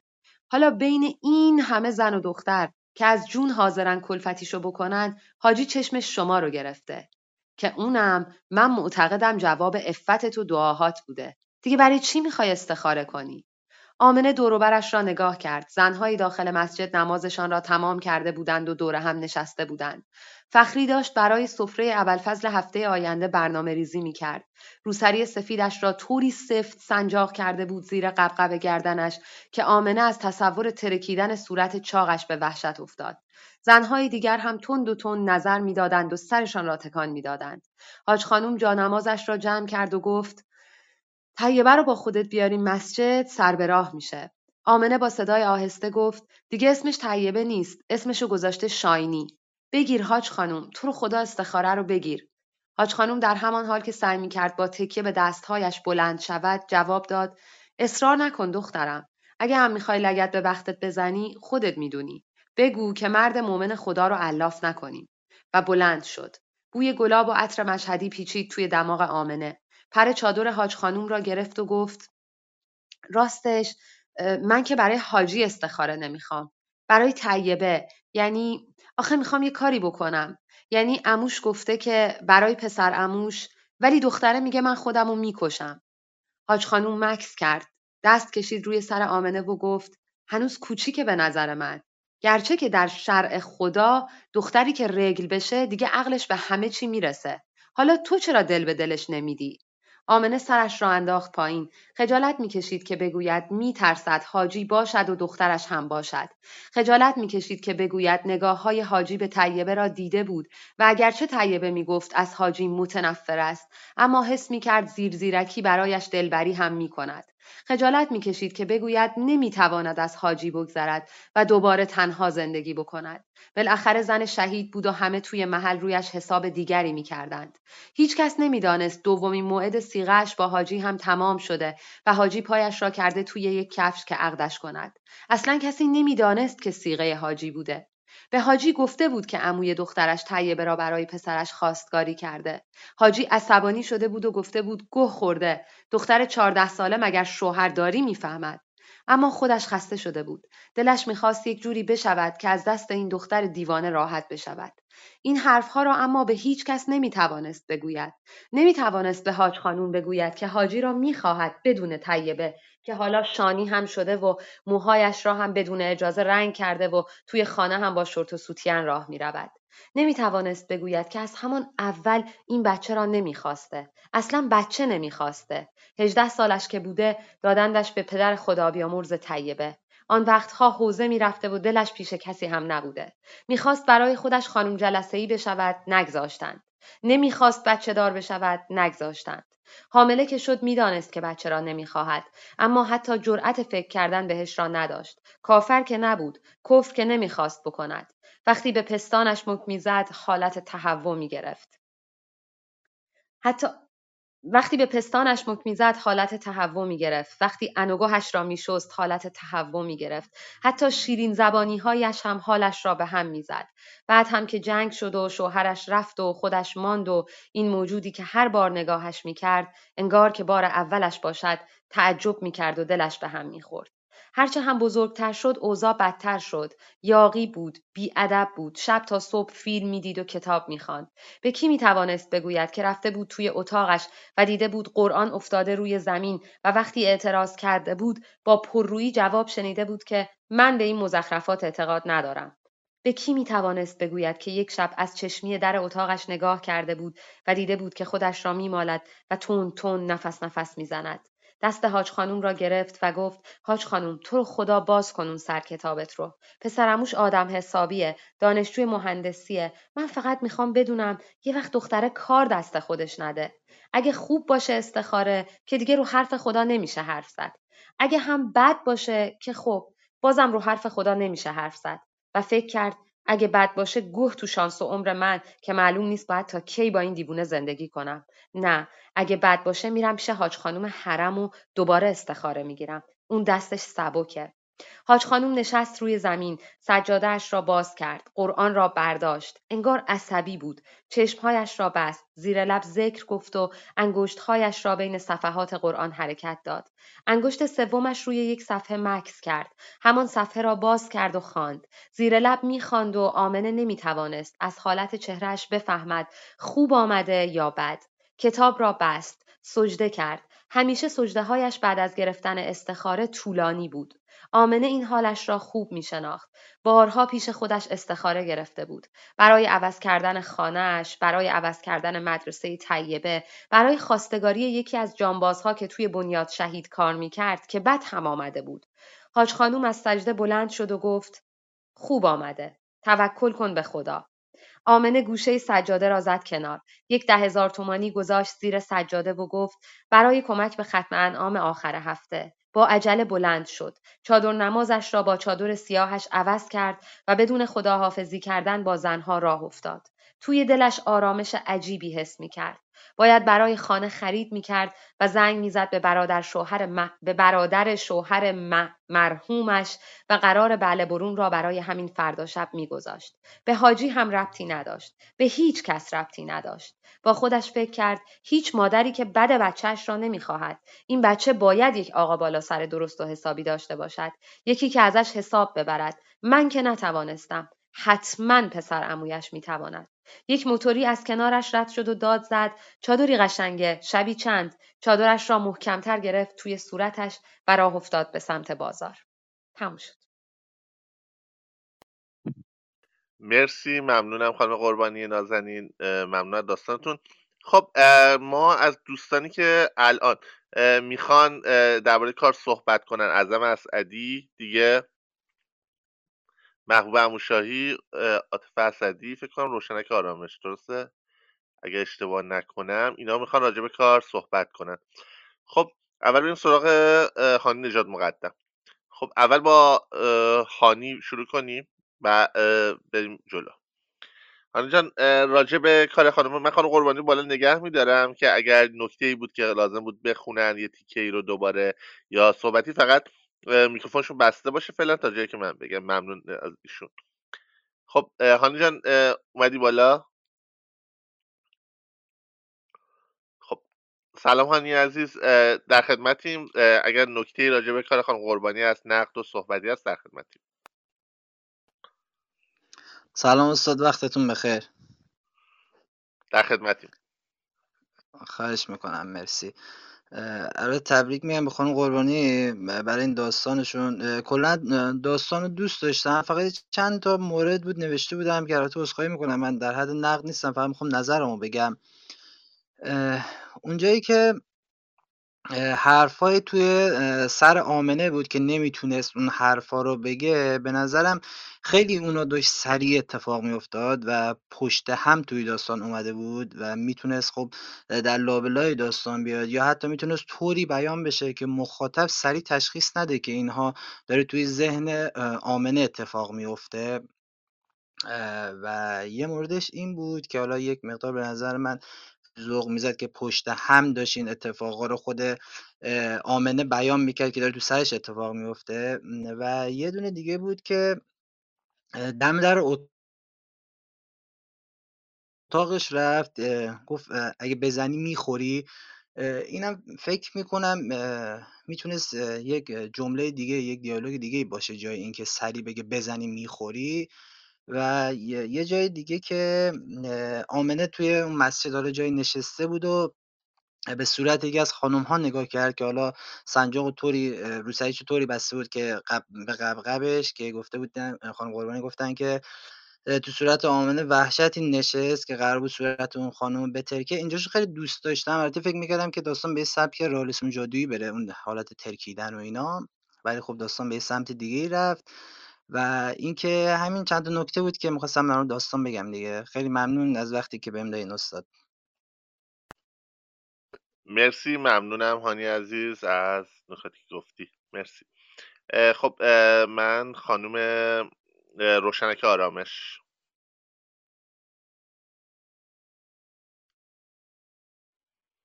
امیدوارم میکروفونشون وصل بشه. خانم آرامش وصل شدین؟ من هی می‌پرسم فکر نکنید چیزا. چون بعضی موقع برای ما هنوز update نمیشه کسی وصل شده و نمی. خانم آرامش هستین الان در خدمتتونیم. سلام صدای من میاد؟ بله بله در خدمت وقتتون بخیر باشه. سلام به شما و همه دوستان. من کار محتاب جان رو خیلی دوست داشتم. اول به خاطر اینکه خیلی خوب و خیلی به شکل روایت خوندم و واقعا خیلی قشنگ بود. اون طرز خوندنش واقعا به نظر من خیلی جذاب و جالب بود. یعنی باعث شد که من بخوام ببینم که ماجرا چی میشه. و بعد کل داستان خب یه چیزاش خیلی برام جالب بود. اول اینکه اون اون چیز اون حالت مقدس و اون تقدسی رو که ما همیشه به مادرها میدیم و اینکه مثلا خب یه مادر وقتی که مادر میشه حالا چقدر موجود مقدسیه اینو شکسته بود و این خیلی کار قشنگ و با جرأتی بود. من این کار خیلی دوست داشتم. و دیگه اینکه اون اون که مثلا خب یه ای که مثلا یه تابو شکنی کرده بود دیگه اون بچه شهید که حالا همه انتظار داشتن چجوری بشه. ولی الان مثلا تبدیل به دختری شده بود که حالا کلا متفاوت بود. اینا همه نگاه های خیلی جالبی بودن به داستان. به نظر من برای داستان خیلی کوتاه واقعا خیلی تونسته بود که خوب مطلب رو جمع بکنه. گرچه که من دوست داشتم یه جاهایی بیشتر توضیح بده. مخصوصا وقتی که داشت زاویه دید خودش رو نسبت به احساسات مادرانش بیان می‌کرد. می‌گفت که مثلا از همون اول که بغلش کرده دوستش نداشته یا هر یا هر احساس دیگه ضد تمامی چیزهایی که ما میشنویم. دوست داشتم حداقل یه پاراگراف دیگه حالا احساساتش رو بیشتر باز کنه. ولی فکر می‌کنم همونجور که خودشون اول گفتن به خاطر کارگاه و به خاطر اینکه خب باید یه کار خیلی کوتاه ارائه می‌دادم به خاطر همین خیلی کوتاهتر و فشرده تر کار کردن. در صورت من اومدم نظرم رو بگم و بگم خیلی دوست داشتم کارشون رو مرسی و مرسی از شما به من اجازه دادین که نظرم رو بگم.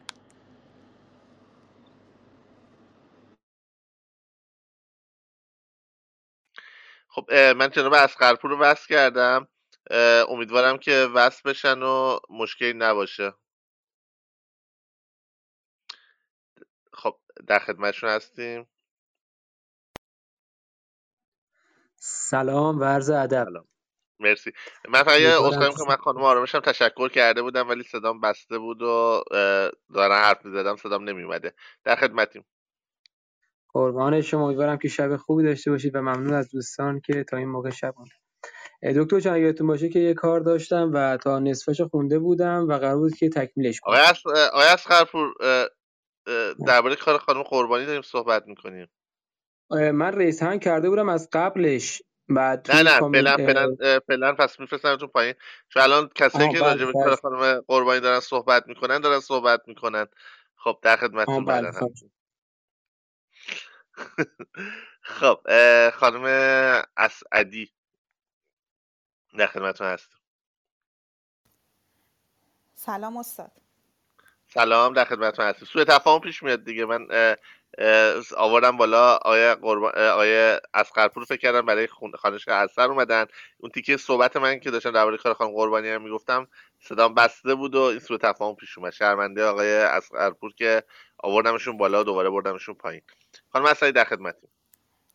با اجازه محتاب عزیز. ممنون از شما. مرسی محتاب جان بابت داستان خوبت. برای شروع داستان من اول فکر می‌کردم که واگویای ذهنیشه. اگر دیالوگ بود به نظر من خیلی طولانی بود دیالوگش. یا یک شروع دیگه انتظار داشتم برای چنین داستانی. ولی در کل اون داستانای محتاب قربانی رو من خیلی خوندم. اون بود روانشناختی توی اثرش رو همیشه دوست دارم. به اون نکته همیشه توجه می‌کنم. ولی اینجا یک موضوعی بود که روشنک جان بهش اشاره کردن در مورد عواطف مادرانه که اون تابو رو شکسته. به نظر من غیر منطقی بود. درسته که تو بزرگسالی اون دلیل رو داره ولی از بچگی مثلا شیر دادن به بچه بازیگوشی های بچه جز بهترین لذت های یک مادره. چرا مثلا تو بچگی اینو دوست نداشته؟ مثلا می‌تونه مرگ شوهرش باشه ولی خب از شهید شدن شوهرش باشه که از همون روند ازدواجم ناراضی بوده. دنبال اون دلیله میگشتم. بعد فضا سازی ها خیلی خوب بود. من بعضی فضا سازی ها خیلی دوست داشتم. مثلا اون بوی گلاب و صحنه که قرآن رو باز می‌کنه به جزئیات پرداخته بود. بعد دیگه دیگه یادم نمیاد. مرسی استاد. ممنون از فرصتتون. ممنونم از شما. کاش که یادداشت بکنید که این مشکلات این وقتا پیش نیاد. جسارتا استاد یادداشت کردم ولی انقدر با عجله یادداشت کردم خودم اصلا نمی‌تونم بخونم چی نوشتم. ببخشید. عزیز عزیز فدای سرتون. خب نفر بعدی صحبت بعدی. کسی که دست بلند کردن پیمان خسروی رو میارم بالا. صحبت کنه راجبه کار خانم قربانی. مرسی از صحبت خوب همتون. مرسی که مشارکت می‌کنید. حضور فعال دارید. خب مثل که آقای خسروی نتونستم بیام بالا. فکر کنم اصلا این در واقع به قول من موبایل آقای خسروی با ما خوب نیستا.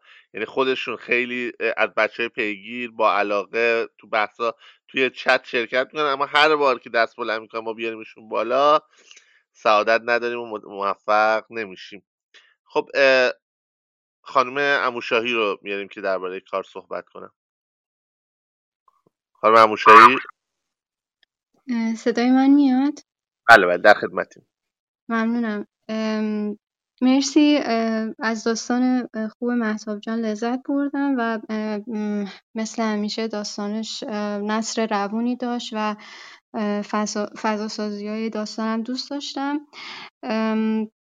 بعد اینکه اون حالت قصه گویی که داره توی داستانش رو دوست داشتم. ولی فکر می‌کنم که من ترجیح می‌دادم که مثلا بیشتر توی داستان روایت های فرعی ایجاد می‌شد و ما بین اون روایت های فرعی شخصیت طیبه یا آمنه رو میشناختیم. شاید اون فکر می‌کنم که به شخصیت پردازی و کمک بیشتری می‌کرد تا اینکه مثلا آمنه خودش مثلا مستقیما در مورد همه چی توضیح بده. و بعد که فکر می‌کنم یه ذرم سرعت داستان زیاد بود و تون تون مثلا اون چیزا رو در مورد طیبه می‌گفت. فکر می‌کنم که شاید مثلا اگه نمی‌دونم شاید مثلا اگه یه سری روایت های فرعی ایجاد می‌شد باعث می‌شد که به شخصیت پردازی هم کمک بیشتری بکنه و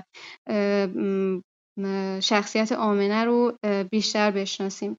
بعد اینکه یه جاهایی احساس کردم که زبان محاوره و معیار یه کمی مثلا توی مثلا توی معیار اگه درست شنیده باشم میگفتش که حاج خانوم فکر کنم خانوم باید باشه. نمی‌دونم شاید من اشتباه شنیدم. توی معیار بود. یا مثلا اون حاج خانوم مثلا توی دیالوگ می‌گفت خوب آمده. که مثلا احساس می‌کنم که یه ذره نزدیک می‌شد به زبان معیار. نمی‌دونم. حالا میگم شاید من درست نشنیدم. بعد پایان بندی هم فکر می‌کنم که احساسم اینه که یه ذره شتاب زده تموم شده بود و شاید یهویی تموم شد. یعنی من همش منتظر نمی‌دونم یه اتفاقی بودم و بعد یه دفعه تموم شد. فکر کنم که شاید مثلا اگه ادامه پیدا می‌کرد بیشتر و یهویی تموم نمی‌شد بهتر بود. نمی‌دونم شاید نظرم اشتباه باشه. ممنونم از فرصتی که بهم دادیم ممنونم از شما خانم اموشایی عزیز. مرسی از حضورتون. خب نفر بعدی درباره کار دوستمون می‌خواد صحبت کنه. خب پیمان خسروی رو من دوباره تلاش می‌کنم بیارم بالا. اگر نشد علی قربانی رو هم آوردم بالا. هر کدومشون که تونستم بیام بالا اولی صحبت کنه دومی mute کنه تا دومی صحبتش تمام بشه. خب علی قربانی تونست بیاد بالا. در خدمت علی جان. صدا نداری علی جان. اگه صدا نداری یه بار برو بیرون بیاد داخل شاید صدات وصل بشه و update بکن. تا علی بره بیرون و بیاد در تلاش باشه من عرفان شمسی رو هم میارم بالا. سلام. خب علی الان صداتو داریم فکر کنم. سلام امیدوارم حالتون خوب باشه. و تشکر می‌کنم از خانم قربانی که یکی از نویسنده های خیلی خوب هستن و همیشه علی جان فقط یکم رو اگر هر چقدر. می‌تونی داد بزنی بلندتر صحبت کنی ممنون میشم. چشم. الان اوکیه؟ آره خیلی بهتره. من چند تا نکته می‌خواستم درباره خانم قر... داستان خانم قربانی بگم. اول اینکه داستان رو خیلی دوست داشتم و به نظرم خیلی داستان پخته و خوبی بود مخصوصا شروعش. با خیلی اه، ظرافت زیادی شخصیت ها رو وارد داستان می‌کنه و خوب پرداخت می‌کنه همشون رو. فقط نکته که می‌خوام بگم اینه که شخصیت مادر آمنه بود دیگه.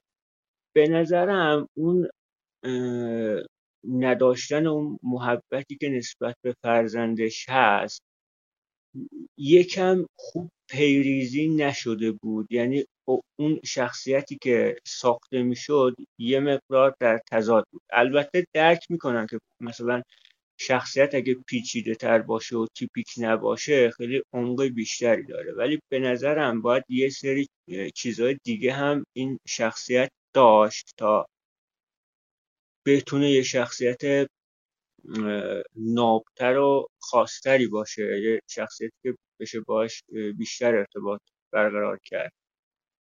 نکته بعدی که می‌خواستم بگم شخصیت طیبه زیاد کنش خاصی تو داستان نداشتن. یعنی بیشتر حرفش بود. بیشتر دربارش صحبت می‌شد. من دوست داشتم چون شخصیت جالبی بود.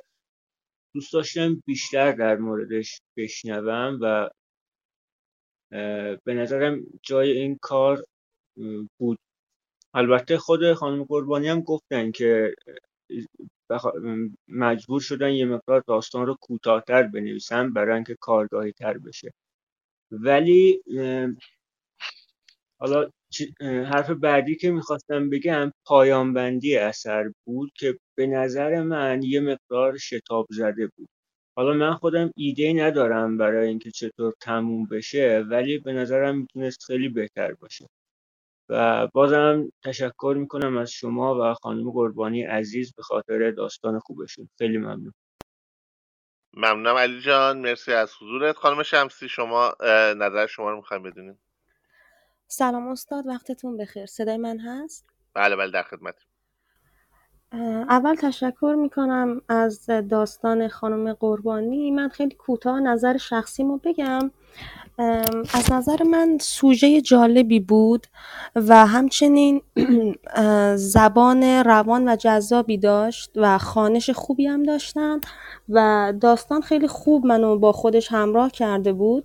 و بیشترین چیزی که دوست دارم بگم در مورد داستان اینه که دوست داشتم ادامه داشته باشه. چون واقعا لذت می بردم و جذاب بود و دوست داشتم ادامه داشته باشه و اینقدر زود تموم نشه. بازم متشکرم از شما و خانم قربانی.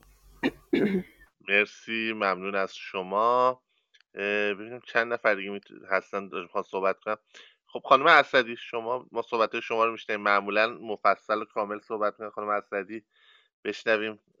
چند تا نکته کوتاه شنیدیم فکر کنم. حالا وسطش صحبت خانم اسدی رو بشنویم. در خدمتیم. صدای من هست دکتر جان؟ بله بله. سلام دوباره. ممنونم از شما که این فرصت رو بهم دادید و از خانم قربانی به خاطر داستان خوبشون. من قبلا هم اینو گفتم که داستانهای ایشون در واقع اون قسمتی از سلیقه منو راضی می‌کنن که تشنه شنیدن و داستان شنیدن و دنبال کردن روایت و اون حالت در واقع قصه گوییه به خصوص خودشون هم حالا می‌دونم با تجربه هایی که تو زمینه تئاتر و نمایش خانی و اینا دارن. اه، فن بیان خیلی خوبی هم دارن و خیلی جاها حتی ممکنه که یه داستان صد درصد سلیقه آدم نباشه یا خیلی جاها اه، ایرادهایی رو بهش وارد بدونی از نظر شخصی خودت. ولی انقدر اجرایشون خوبه که شاید حتی حواس آدم پرت می‌کنه و دوست داری با اشتیاق گوش بدی. من به طور کلی داستان رو دوست داشتم. یک نکته که می‌خواستم بگم که فکر می‌کنم روشنک هم بهش اشاره کرد. اول در زمینه سوژه بود که یه آشنایی زدایی خوبی انجام میدن از اون در واقع بعد مقدسی که از در واقع والدین و حالا به ویژه مادر ما می‌شناسیم. اینکه انقدر یعنی رابطهش در تقریبا نفرت مطلقه با دخترش. و یه وجه دیگه این آشنایی زدایی به نظر من متوجه این میشه که شاید خیلی کمتر توی مثلا یا حالا از نظر من ادبیات و سینما به سوژه زن شهیدی که می‌خواد دوباره ازدواج بکنه پرداخته شده باشه. و از نظر این در انتخاب سوژه من فکر می‌کنم که در نوع خودش که داستان این بافت رئال رو داشت سوژه نسبتا خلاق بود حتی و من دوست داشتم. درباره شروع داستان به نظر من اولا فکر کنم یکی از دوستان هم اشاره کرد. چون با مکالمه شروع میشه و یه حجم زیادی از اطلاعات رو به آدم میده یه پیشنهادم اینه که شاید یه چند تا جمله کوتاه توصیف و تصویر داشته باشیم. بعد بریم تو مکالمه. و یا اینکه یه جمله داشتن توی صحبت های آمنه که میگه که اصطلاح امانتی شهید توشه که من فکر کنم گفتش که من امانتی شهید رو تلاش کردم خوب بزرگ کنم و اینا. این کلمه خیلی من گرفت و فکر می‌کنم مثلا اگه تو جملات ابتدایی داستان میشنیدمش تا وسط صحبت های این شخصیت زن خیلی شروع گیراتری برام بود این مکالمه. البته که در کل فکر می‌کنم لحنی که در آورده بودن برای شخصیت آمنه نسبتا در اومده بود و خوب بود. من لذت بردم. ولی با این حال به این فکر کردم که شاید بشه راوی ما دانای کل نباشه و اصلا حتی یه تکگویی درونی و کلنجار ذهنی بشنویم توی این داستان. چرا؟ چون به این فکر کردم که خیلی دانای کل ما اطلاعاتی درباره سایر روایت ها یا شخصیت ها نمی‌داد. مثلا نمی‌رفت به سر حاج خانوم خیلی نزدیک بشه بره تو زندگی اون یا یه شخصیت دیگه توی مسجد یا حاجی یا یه نفر دیگه. و بیشتر نزدیک بود به این زن. و چون مکالمه و حالا کلنجارهای ذهنیش هم بخش عمده ای از داستان رو تشکیل می‌داد من فکر کردم شاید بشه امتحان کرد که اصلا راوی در واقع اول شخص داشته باشیم با توجه به اینکه دانای کل خیلی به آمنه نزدیکه. درباره تصویرسازی های داستان فکر می‌کنم در اندازه خودش یعنی این داستانی با این حجم تصویرهای خوب و کافی داشتیم. یه جا هانی نژاد مقدم فکر کنم اشاره کرد به تصویر فخری با اون روسری سفید و لوپاش که داره میترکه. توجه من رو هم خیلی جلب کرد این تصویر. اما به این فکر کردم که یعنی منتظر بودم وقتی که فقط بجز حالا اون مادر و دختر و حاج خانم که اسمشون میاد توی داستان وقتی یه شخصیت فرعی دیگه اسم داره ما ظاهر فخری روسریش و اسمش رو در واقع می‌شناسیم توی داستان. من فکر می‌کنم فخری یه نقش مهمی قرار داشته باشه. شاید هم اونجا جمله کوتاهی از داستان رو از دست دادم. فکر می‌کردم مثلا زن حاجی حالا یا در ادامه قراره اتفاق مهمتری رو رقم بزنه. اما فخری در حد همون تصویر خیلی زنده و واضح باقی موند و به ادامه داستان راه پیدا نکرد. داستان به نظر من پتانسیل این رو داشت که در ادامهش یه گره و اتفاقی رو رقم بزنه. یعنی من این رو میپذیرم که حالا برای اینکه کار کوتاه کارگاهی بخونیم و وقت کمتری گرفته بشه و اینها ناخداگاه درگیر شتاب زدگی میشیم توی نوشتن تکالیف کارگاهی. ولی فکر می‌کنم که حیف می‌کنه چنین نگاهی حداقل این بستر داستانی رو حیف می‌کنه. و این داستان به نظر من پتانسیل یه گرهی حالا حول ازدواجه حول اون سیغه پنهانی که ازش صحبت شد یا شخصیت دختر می‌تونه درباره اینا یه اتفاق مهمتر رقم بزنه. یکی دو قدم مونده بود به پایان همونطور که دوستان اشاره کردن ریتم یهو یه جوری شتاب زده شد که وقتی داستان تموم شد یعنی اگه کاغذش جلوم بود حس می‌کردم که صفحه های ادامهش رو انگار ندارم و انگار چند صفحه از یک داستان رو کندن و به من دادن. و فکر می‌کنم که در زمینه سرعت داستانی هم بشه در حالا ویرایش های بعدی روی این قسمت کار کرد و اون منحنی روایی داستان که از لحظه بیرون اومدن از مسجد تا پایان بندی طی می‌کنه رو یه خورده شیبش رو آهسته تر بکنیم. یک نکته ویرایشی هم اینجا اگر دستخط خودم بتونم بخونم. یه جمله داشتن که عموی دخترش طیبه را برای پسرش خواستگاری کرد. به خاطر اینکه این زمیر متصل اش خیلی تکرار نشه و دخترش همون طیبه هستش که اینا کنار هم میان مثلا تو چنین جمله شاید بشه گفت عموی طیبه ویرگول او را برای پسرش خواستگاری کرده بود یا دختر را که یکی از این اشها کم بشه. یه جای دیگه هم تصویری داشتیم که خیلی به نظر من از تصویرهای خوب داستان بود که مادر میگه که مثل اینکه در رو باز می‌کنه یا از یه جایی می‌بینه که قرآن توی اتاق دخترش افتاده روی زمین. و بعد این, این به نظر من یه تصویر خوبه که میرسونه. شکل اعتقادات اون دختر و تفاوتش با مادر رو. اما بعدش یه جمله میاد به فاصله کم که میگه وقتی ازش می‌پرسم مثلا چرا قرآن انداختی زمین میگه که من به این مزخرفات اعتقادی ندارم. به نظر من همون تصویر قرآن رو زمین کافیه و میرسونه و شاید این به مزخرفات اعتقادی ندارم دیالوگی باشه از جانب دختر که خیلی توضیح واضحات باشه. یه نکته دیگه که درباره داستان دوست داشتم هم انتخاب اسامی بود نمی‌دونم آمنه ذهن منو برد سمت مثلا مادر پیامبر اسلام که حالا نمی‌دونم که احتمال زیاد نویسنده به قوت به خانم قربانی و با تجربه ایشون فکر می‌کنن قطعا به این چیزا. که شاید مثلا نماد مادر یه شخص بزرگ و مقدس از نظر مسلمونا ولی بعد اینجوری شکسته میشه تو چنین داستانی. و طیبه که به معنی مثلا پاکی و یه همچین مفهومایی رو تو ذهن تدایی می‌کنه. اما کاملا یه دختری که بهش میگه مثلا شیطون پرستا شدی از اون ور بوم افتاده. و به نظر من این قسمت داستان هم خیلی خوب بود.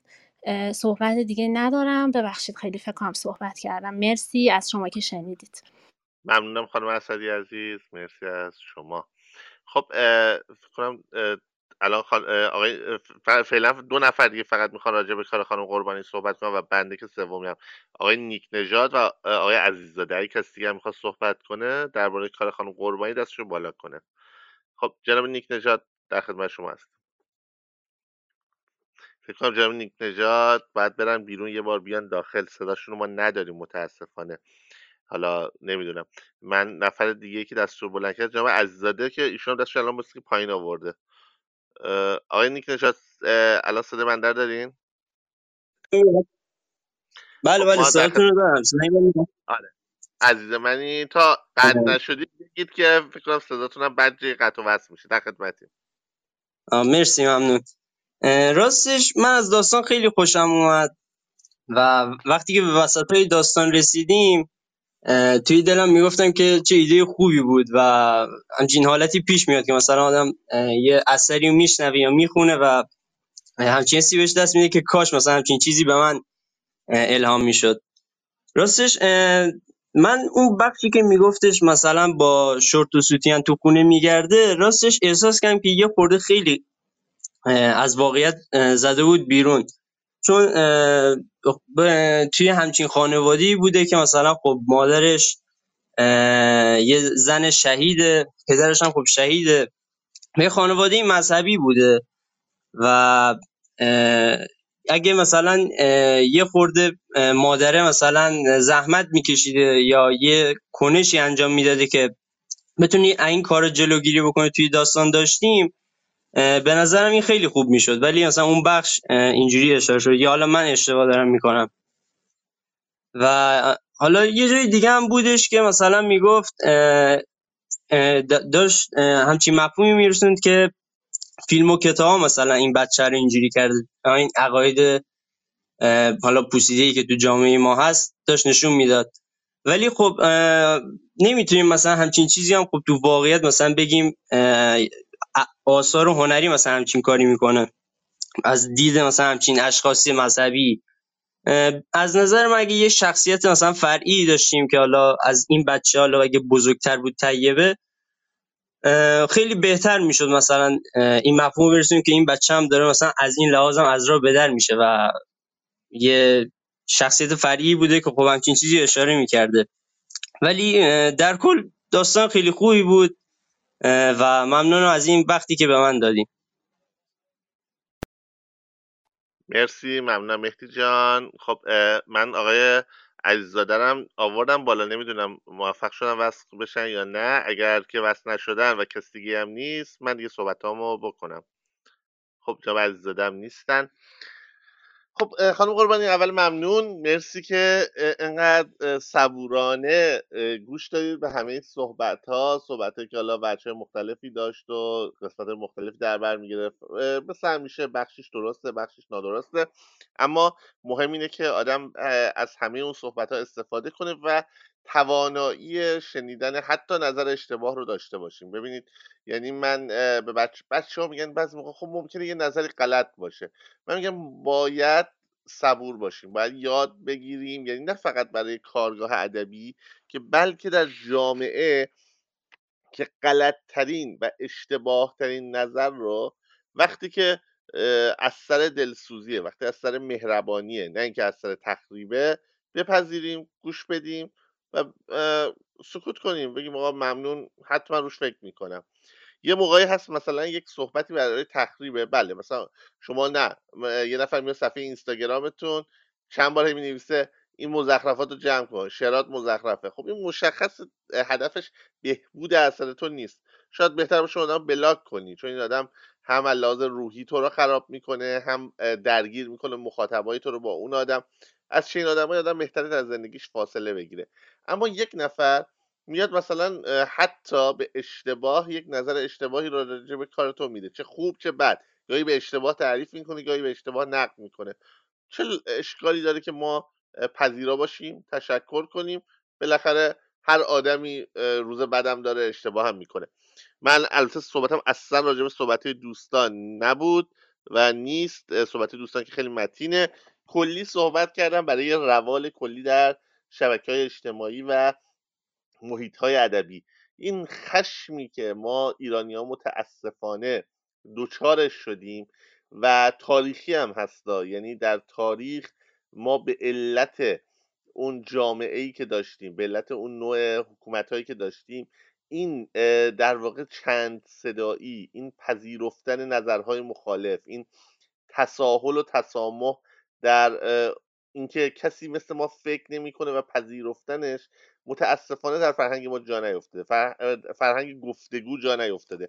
و ما که هنرمندا و روشنفکرای مملکت هستیم گاهی باید این صد رو بشکنیم و بدونیم هیچ چیزی مطلق نیست.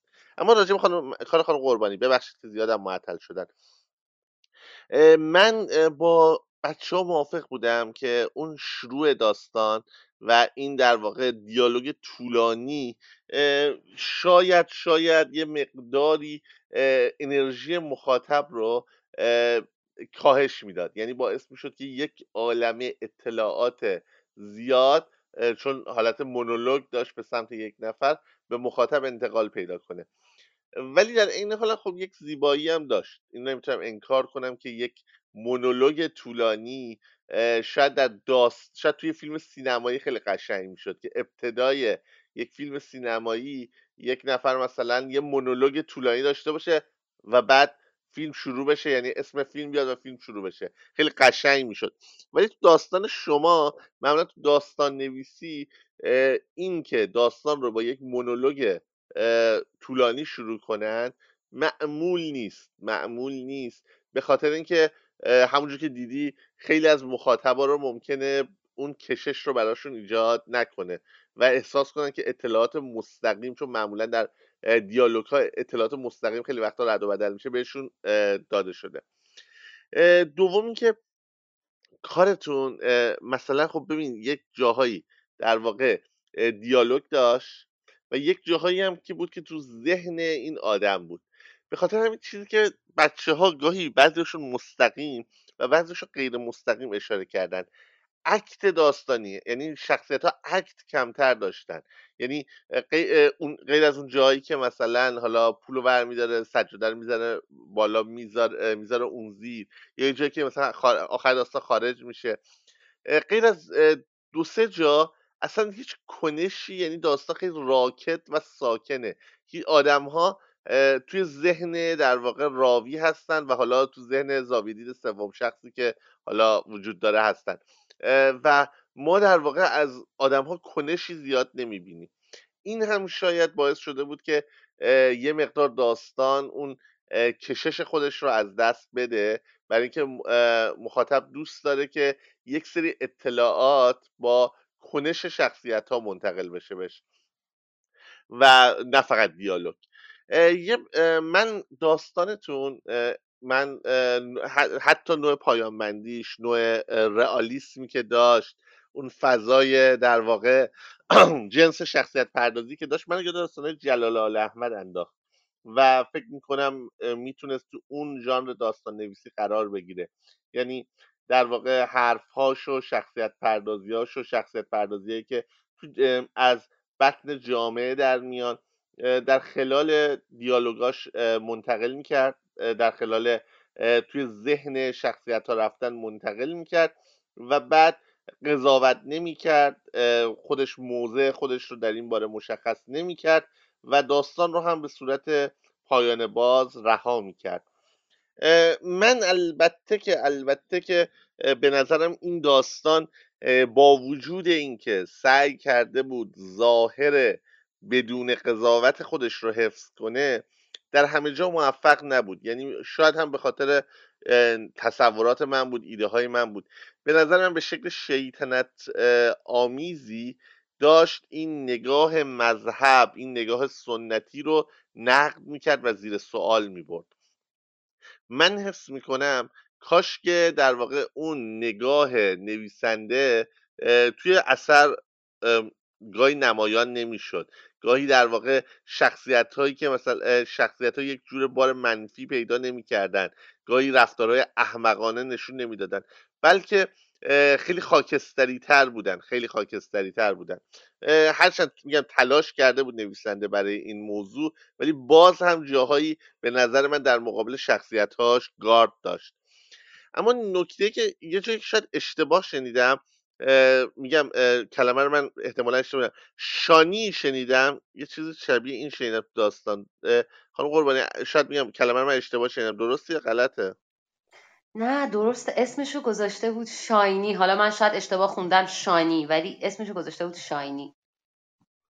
خب یعنی چی؟ اسم چی گذاشته بود شاینی؟ طیبه اسم خودش رو عوض کرده بود گذاشته بود شاینی. طیبه که دختر آمنه بود اسم خودش رو عوض کرده بود. آها اسم خودش رو کرده بوده شاینی. آها شاید به خاطر این آها متوجه شدم. خب ببین یه مقداری این در واقع مثلا در واقع اسم مستعار برای خودش انتخاب کرد درسته؟ نه در واقع می‌خواست می‌خواد نشون بده که دیگه این بچه انقدر در مقابل مادرش تقیان کرده و اون سیستم تربیت... تربیتی و اینها که حتی اسم خودش هم قبول نداره. یعنی کاملا یه اسم دیگه برای خودش نه نه نه. منظورم اسم مستعار من همین گفتم اسم مستعار برای خودش انتخاب کرده بود. بله شاید من بعد متوجه شدم اون معنی مستعار رو. آره دیگه بله. اسم مستعار مثلا شما اسمتون تو شناسنامه فاطمه است مثلا میگید مثلا نمی‌دونم مثلا چی بگم مثلا آناهیتا صداتون کنه اسم مستعار بله کاملا درست میفرمایید. آره. آها. خب بعد ببین تو داستانت حالا مشکل داستانت مشکل داستانت اول یه چیزی هست که چون تو داستانه نویسنده دیگه هم استفاده شده من می‌تونم در واقع این موضوع رو بگم و ولی به شما میگم به خاطر اینکه داستان نویسه دیگه من نمی‌دونم چرا استفاده می‌کنن. این ازم و ازت و بهش و اینا تو زبان معیار من نمی‌فهمم چجوری می‌تونه وجود داشته باشه. چون ما در واقع بهش محاوره ایه یعنی به هیچ وجه در زبان معیار چنین کلمه ای نداریم. ولی نه فقط در داستان شما در داستان چند تا نویسنده بزرگ خودمون من این ازم و ازت و بهش رو دیدم. نه در زبان محاوره در معیارشون که نمیشه باشه. و این نقد رو به اونا دارم که مطمئنا شما به تأثیر از اونا این کارو کردید. ولی من پیشنهادم اینه که تا جای ممکن با وجود خیلی لحن بهتری میده به داستان روونتر می‌کنه داستان رو از تکرار اوها جلوگیری می‌کنه. ولی تا جای ممکن این کار رو انجام ندید. به خاطر اینکه من نظر منه ها. البته میگم نظر من وحی منزل نیست. ولی اینه که اونا هم اشتباه می‌کنن. خب با چه قانونی اومدن کلمه محاوره ای رو در زبان معیار استفاده می‌کنن؟ اما در واقع نکته داستانتون یه نکته که سوژه که انتخاب کردی سوژه بسیار بسیار بسیار تکراریه. یعنی سوژه مشکل یک خانواده مذهبی و تفاوت فرنگیش با نسل بعد و در واقع حاج آقایی که حالا آدم رو سیقه می‌کنه و می‌خواد بگیره و نسبت به دخترش هم حالا نظر داره نظر داره و مادری که می‌خواد از شر دختره مثلا خلاص بشه و در رقابت با دخترش. یعنی هر سه چهار تا سوژه سوژه های تکراری بودن. یعنی سوژه رقابت مادر با دختر سوژه حاج آقای سیغه بکن زن شهید و نظردار نسبت به بچه حتی مثلا تو آثار خارجی لولیتا تور و در واقع سوژه تفاوت نسل جدید با نسل قدیم که خب این دیگه خیلی از داستان حتی داستانه مثلا تنظامیز استفاده شده. چیزی که داستان تو رو خاص می‌کرد چیزی که به نظر من به داستان تو رو اوریجینال می‌کرد. با تمام اینکه هر سه چهار تا سوژه که در داستانت به کار رفته بود قبل از تو بارها و بارها استفاده شده سعی کرده بودی پرداخت های متفاوتی بکنی. جزئیات متفاوتی به کار ببندی. مثال می‌زنم در زمینه نظر داشتن حاج آقا نسبت به دخترش تو قضاوت نمی کنی و نظر در واقع مادره رو میای میگی و انگار که مادره حس می‌کنه نسبت به اون نظر داره و مثلا با ازدواج بچهش هم مخالفت می‌کنه حالا تو ذهنش به حساب اون گذاشته و مثلا قضاوت نمی‌کنی مثلا اتفاقی بیفته حاج آقای با دختره رابطه ای داشته باشه و میگی که در واقع این رو به مخاطب می‌ذاری که شاید همه اینها توهم مادر است به خاطر اون رقابتی که با بچهش داره.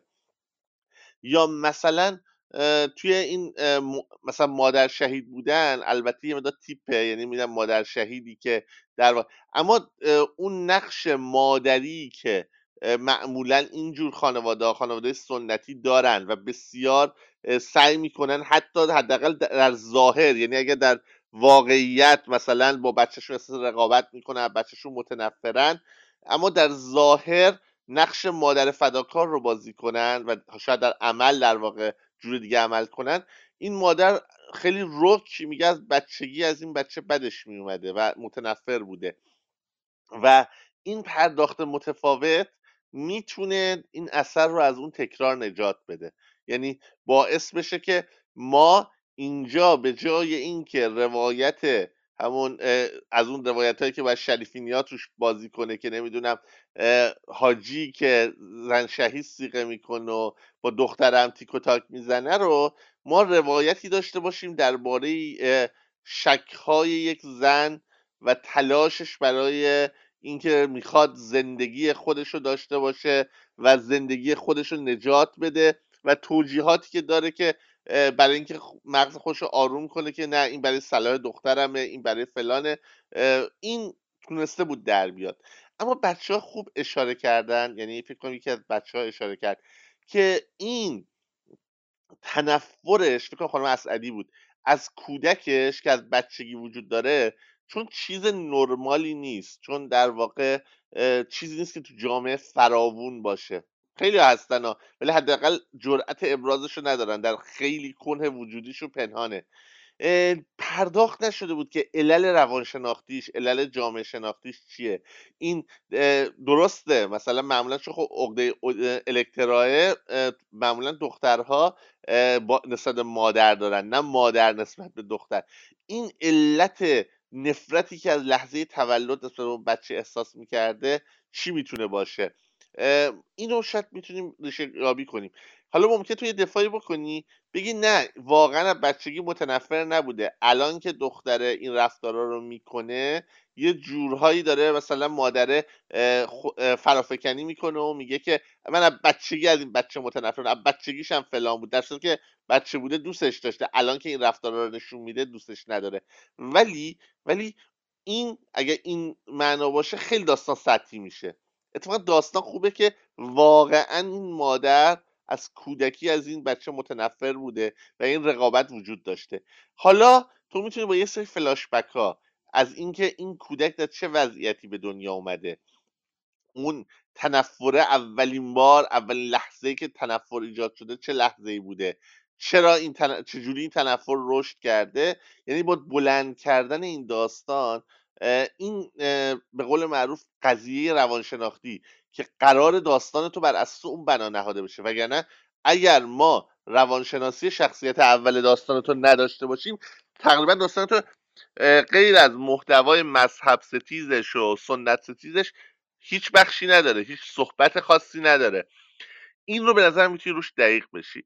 در مورد شخصیت های فرعی و اینکه می‌تونستی استفاده بیشتری ازشون بکنی و در واقع محدود نکنی فقط و فقط شخصیت همین آمنه رو پرداخت کردن. چون واقعا بقیه شخصیت با وجود همه جذابیت هاش که دارن در حد تیپ باقی موندن. البته خودت به درستی اشاره کردی می‌خواستی داستانت کوتاه کوتاه کوتاه باشه. و تلاش کردی که خب فقط و فقط یه شخصیت شخصیت پردازی کنی. برای اینکه جای کار نبوده باید اون روایت های فرعی ایجاد می‌کردی. خود به خود داستان بلند می‌شد. اما من هم معتقدم که اگر این داستان بلندتر می‌شد و اون پرداخت ها صورت می‌گرفت اون فلاشبک ها صورت می‌گرفت اون زمینه های روانشناختی ایجاد می‌شد داستان خیلی موفق تر بود اینها چیزایی بود که می‌تونستم بگم. به نظر من این داستان داستان خوبی بود خیلی خوب خوندیش ولی بهترین داستان تو نیست. نه به این علت که ضعف عمده ای داشت در نگارش شاید به این علت که سوژه ای که سراغش رفته بودی سوژه ای بود که به قول معروف خیلی سوژه عجیب و غریبی نبود سوژه خاصی نبود. یعنی بعضی موقع سوژه انقدر بکره که آدم حتی اگه ضعیف بنویسدش معمولا کار خیلی جذابی از کار در میاد. اما بعضی از سوژه ها هر چقدر تو زیبا بنویسیشون در نهایت یه داستان خوب در میاد داستان خوبی میشه ها. اما مخاطب به قول معروف شگفت زده نمیشه. مخاطب از اون داستانایی نیست که مثلا بعدها بارها بهش فکر کنه. مرسی ازت ممنونم. خانم قربانی ببخشید خیلی طولانی شد صحبت ها مرسی از شما مرسی از همه دوستان که صحبت کردن. من کلی ایده گرفتم کلی یاد گرفتم. فقط در حد یک ثانیه یک نکته رو بگم که شما درست فرمودید در رابطه با تنفر مادر از دخترش. من دقیقا قصدم این بود که از ابتدا این تنفر وجود داشته باشه و اصلا داستان رو بر این پایه شروع کردم. موفق نشدم درش بیارم ولی تلاش می‌کنم و در جلسه های بعد اگر فرصت شد دوباره ویرایش شدهش رو می‌خونم. خیلی ممنونم. آره. بعد یه چیز پیشنهادی بدم. این داستان که خیلی سخته الان دوباره نویسیش ولی این پیشنهاد باید داستانه بعدت باشه. وقتی داستان روانشناختی می نویسی مثل, مثل این که سوژه تنفر یه مادر از دخترشه راوی اول شخص بیشتر جواب میده. سعی کن سوم شخص به کار نبری. چون ببین این سوم شخص دو حالت پیش میاد. یا زاویه دید دوربینه زاویه دید در واقع سوم شخص که خب این محدودیتی که داره و اینکه فقط تصویر میده باعث میشه که ما نتونیم کنه روان اون شخص رو بکاویم. حالا خیلی هم ادبی شد. حالا منظورم فهمیدین. ولی این یه نکته است. اگر هم دانای مطلق باشه که یک نکته هایی رو اشاره می‌کنه یک چیزهایی رو اشاره می‌کنه که همه چی دیگه برای مخاطب لو میره. یعنی باز نمی‌تونه اون شیطنت ها رو بکنه یه چیزهایی پنهان کنه یه چیزهایی آشکار کنه. چون وقتی اول شخصه اول شخص غیر قابل اعتماده دروغ میگه. پنهان می‌کنه آشکار می‌کنه. ولی زاویه دید دانای مطلق تو حتی اگر طرف با دیالوگاش هم بیاد دروغ بگه دانای مطلق می‌دونه ماجرا چیه دیگه. مجبوره که بیاد یه چیز واقعیت رو برای مخاطب افشا کنه و نمی‌تونه اون زیرکی ها رو به کار ببره. ولی اول شخص برای داستان میگم به قول معروف روانشناختی نوشتن بهترینه. به نظر من بازم پیشنهاد بود آره داستان بعدی. چشم ممنونم. مرسی ممنونم از شما. خب نفر بعدی که می‌خواد شعر ترانه یا داستانش رو بخونه ریسند کنه. هیچ کسی الان ریسند ندارم من. محبوب اموشاهی کس دیگه؟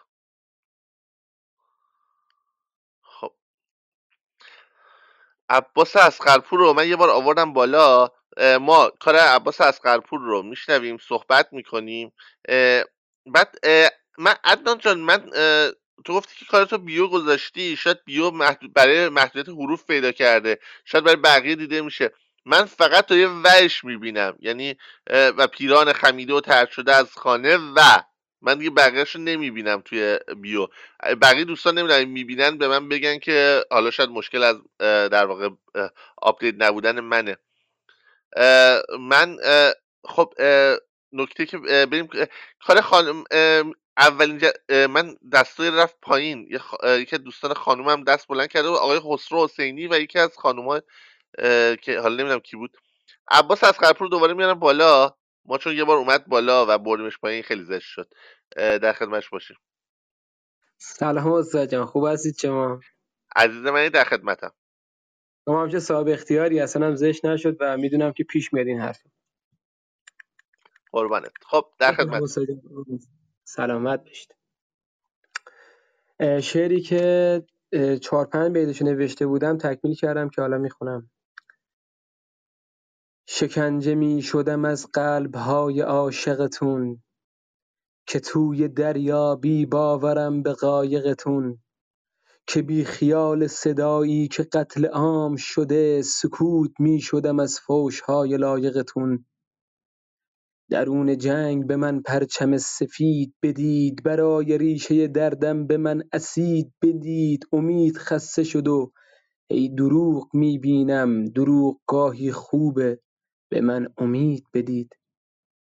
درون این همه سایه بگید نوری هست که جاده نزدیکی برای دوری هست. غرور خاک شده زیر پا اگرچه بگید که تو خرابه متروک هم غروری هست. که لای منگنه ها می شدم هوای خودم که تو سکوت صداها شدم صدای خودم. سلامتی خودم می خورم شکستم رو که افتخار کنم من خودم برای خودم. که قوی غربتم و توی تور من زندم. یه عمر سوختم و تو تنور من زندم. که کاش بشنوه دنیا صدای من رو که نفس نفس زدم و توی گور من زندم. به من تعرض شد خاطرات هر بوسه چراغ تاریکی انعکاس فانوسه. منی که لای کتابام زندگی کردم شبیه یه اقیانوس خسته از کوسه. درون قطره شمعی که سوخت من زندم. درون تابشی از نور خسته از خورشید. سکوت می‌کنم و متنمو نمی‌خونم. میون تشویقات و نمایش تردید. شکنجه می‌شدم از قلبهای عاشقتون و خاطراتو بغل می‌کنم درون اسید.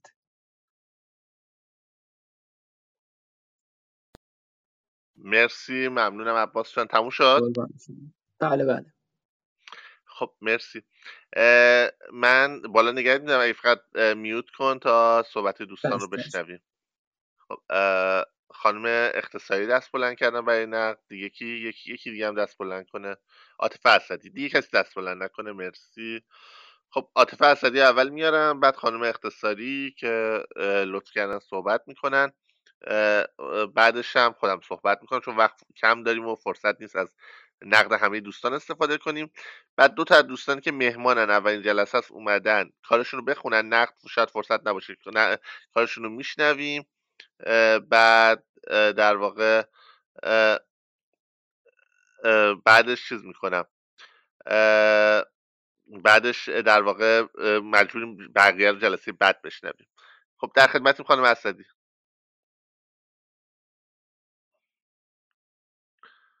خانم اسدی فکر کنم نیومد بالا. یه بار بعد بره بیرون دوباره بیاد. یه بار دوباره درخواست بدید من بیارمتون. خب خانم اسدی من آوردم بالا ولی مثل که باز بالا نیستن. من خانم اختصاری رو میارم تا اون موقع. خب امیدوارم خانم اختصاری وصل بشه. خانم اسدی شما هم لطف تلاش کنید دوباره برید بیرون بیایید بالاخره امیدوارم وصل بشید. خانم اختصاری در خدمتیم. سلام دکتر جان صدای من هست درسته؟ بله بله. ممنون عباس جان. برای شعر محاوره‌ای یا حالا ترانه اگر روی موزیک نوشتین مثل همیشه پر از تصاویر زیبا هست کارت و من از لحاظ حسی هم مثل همیشه دوست دارم کارت رو. این تصاویری که میری معمولا دنبالش به نظر من یکی از نکته های مثبت ترانه ها یا حالا شعر محا... شعرهای محاوره ایت هست. سعی می‌کنی که اون حس و اون حرف و اون شرایط رو در قالب تصویر بزنی. که حالا البته بعضی وقتا زیاد بودن تصاویر رو هم داریم. حالا توی این کار من نمی‌خوام در این باره صحبت کنم. البته شاید به خاطر اینکه جلوم نیست کار و فقط خونده شد نمی‌تونم در این باره صحبت کنم. ولی یه چیزی که توی این شعر باهاش من مشکل داشتم یه سری کلمات ربط هستن. که حالا من با شناختی که از شعر تو دارم می‌تونم بگم که توی کارهای دیگت رو هم دیدم که این اتفاق میفته یعنی یه سری کلمات ربطی رو استفاده می‌کنی که عملا اونها نباید باشن. شاید به خاطر ریتم کار شاید به خاطر وزن کار نمی‌دونم چرا.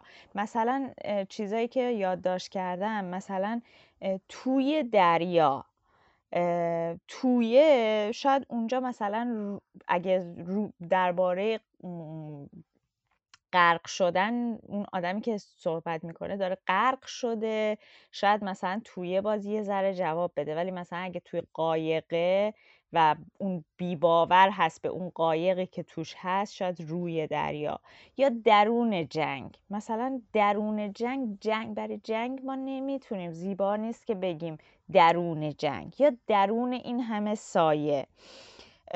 اینا هم خب یه چند مورد بود که اینجوری یادداشت کردم. به نظرم باید روی این کلمات ربطی که استفاده می‌کنی یه مقدار دقت بیشتری کنی که چه کلمه ربطی استفاده میشه. یه سری یه چیز دیگه که می‌خواستم بگم حالا تصاویر رو گفتم که زیبا هستن در کارت و استفاده خوب می‌کنی. یه نکته منفی هم بگم که بعضی از تصاویر برای من ناواضح هستن. نه کمکی به شناخت راوی می‌کنن نه روایت رو خیلی خوب توضیح میدن نه اون شخصیت مایی که در واقع کل شعر راوی ازش شاکی از اون ما شاکی از اون شما در واقع. از اون شمایی که شاکی است اونا رو هم مشخص نمی‌کنه. مثلا یکی دو تا که نوشتم که لای منگنه ها می شدم هوای خودم.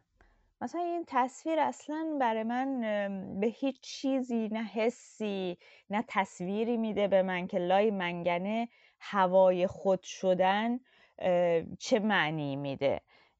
هیچ چیزی رو برای من مشخص نمی‌کنه. یا حتی اونجا که میگه که شبیه یه اقیانوس خسته از کوسه خب به, به تنهایی شاید اگر مثلا توی یه شعری باشه که توضیح بیشتری ما راجع به اقیانوس داشته باشیم راجع به کوسه داشته باشیم کوسه رو به یک شخصیتی مثلا متصل کنیم اقیانوس و یکی شاید این تصویر مثلا یه چیزی بهمون برسونه.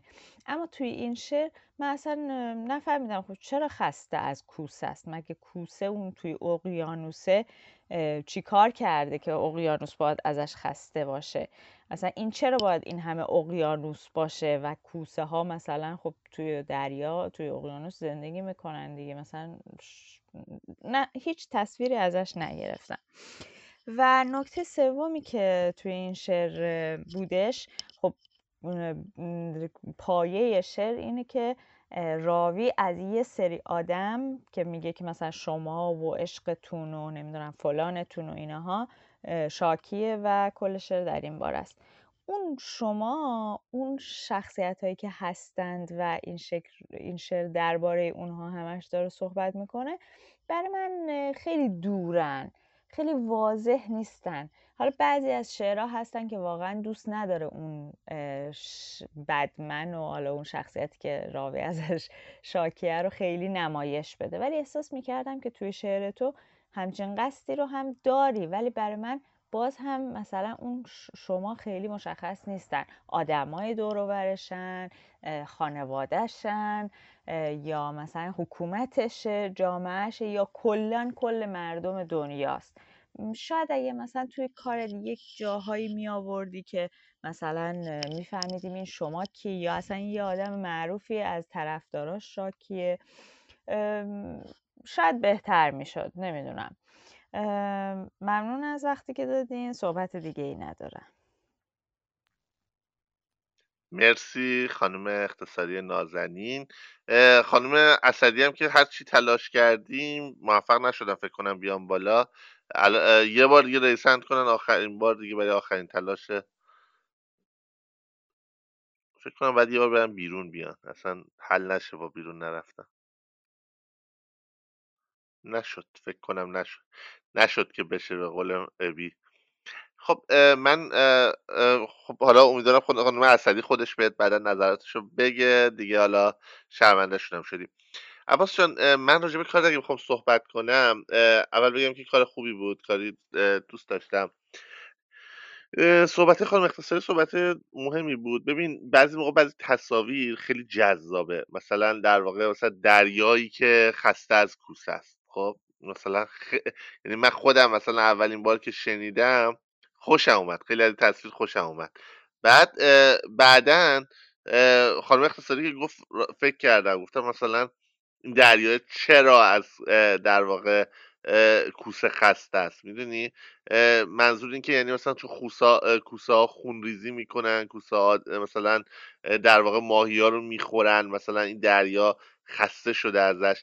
این در واقع علت این موضوع رو دقیق متوجه نشدم. یعنی اون فضا چرا؟ به خاطر اینکه خب تقریبا همه حیوانایی که توی دریان حیوانات بقیه رو می‌خورن دیگه. یعنی مثلا کوسه ممکنه واسه آدم ها آدمایی که زندگی می‌کنن برای ما خب خیلی واسه ناراحتی بشه واسه اذیت بشه.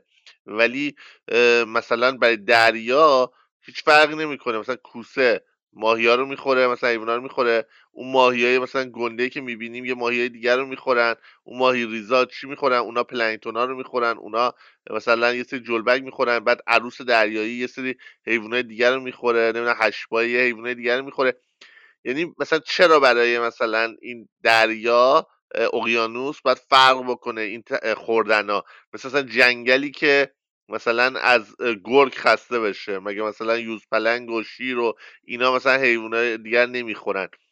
یه مقدار نمیگم نمی‌شده. ببین تصویر خیلی تصویر شاعرانه و قشنگی ها ولی شاید لازم بوده در مصرع دیگه فضا سازی بکنی که علت این قضیه چیه؟ دلیل این ماجرا چیه؟ این نکته که هستش می‌تونستم بهت بگم. یه نکته که یه بیتی بود. حالا میگم من خیلی می‌دونی که مشروب نمی‌خورم و کلا همیشه در زمینه سیگار و مشروب و مواد و سکس و همه اینا بعد از بقیه دوستان سوال کنم راهنمایی بگیرم تا بتونم داستان و شعر و کارامو تکمیل ترانه‌امو تکمیل کنم. واقعا خیلی اصطلاحا نمی‌دونم. اما اونجا که میگه سلامتی خودم می‌خورم. من معمولا توی مثلا این محفله که خب بالاخره ما نخوردیم نون گندم دیدیم دست مردم. نشستن مشروب میخوردن میگن به سلامتی فلانی می‌خوریم. یا به سلامتی خودم که هیچکی مثلا پایم نبود فلان اینا. یعنی به سلامتی شنیدم نه سلامتی خودم.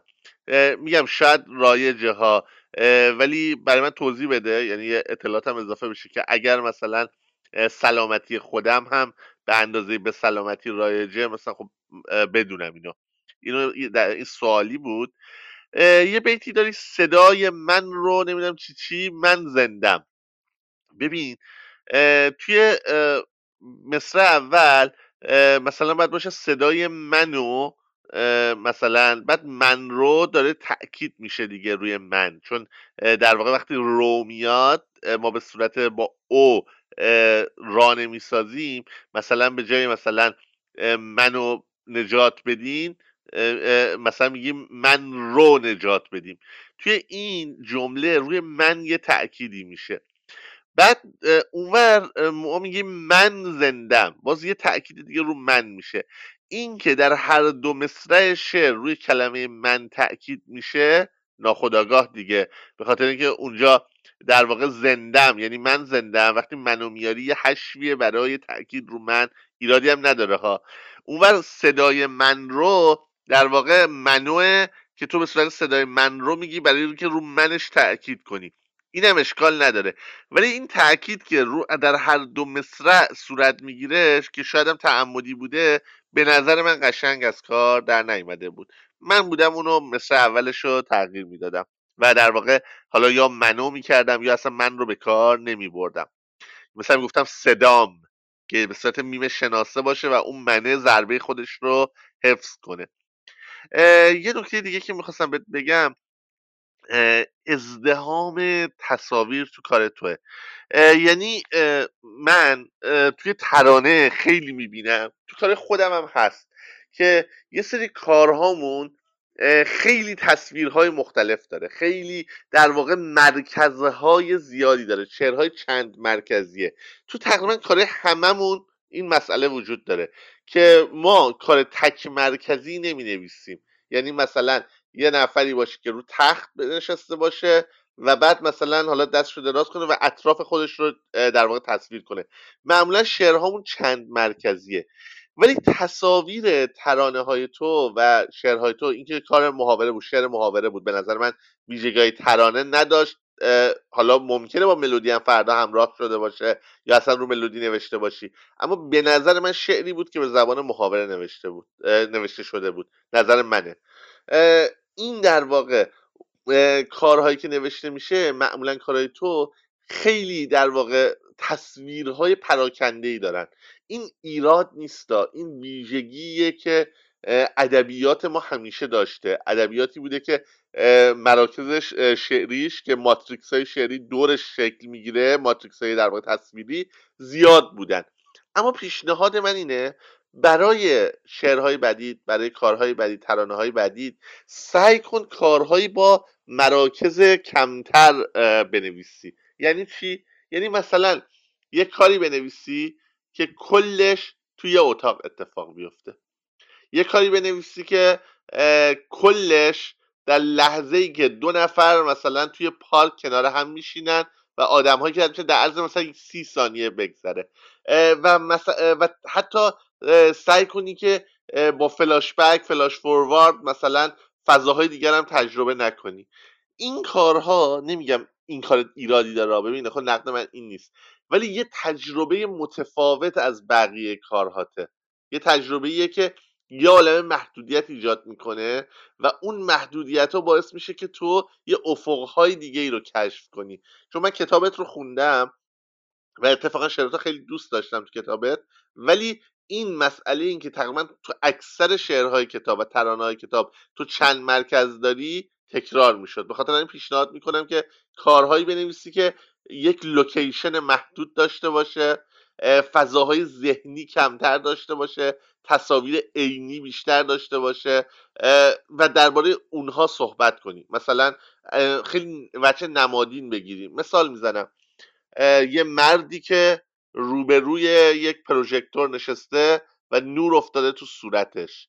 بعد مثلا نمی‌دونم این نوره باعث میشه که شبیه فلان بشه. دستشو دراز می‌کنه روی چشش می‌گیره.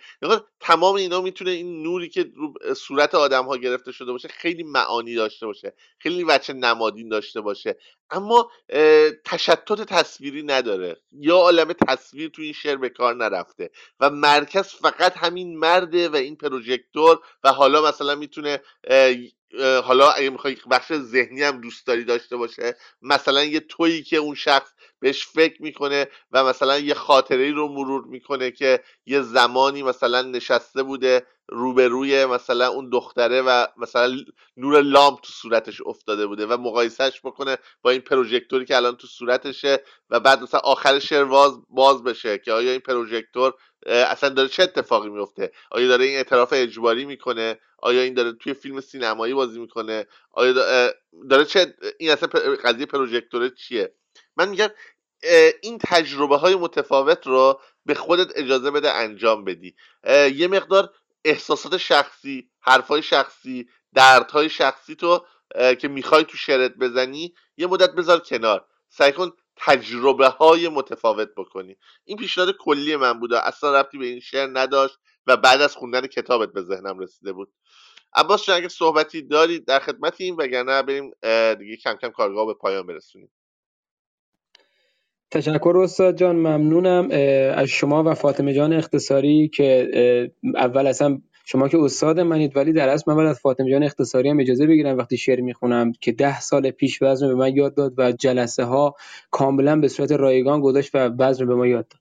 خواهش می‌کنم استاد جان سلامت باشید. فقط گفتید چون سوالیه اینو من بگم که آره. حالا ما هم مثل شما دیدیم. هم که حالا اینکه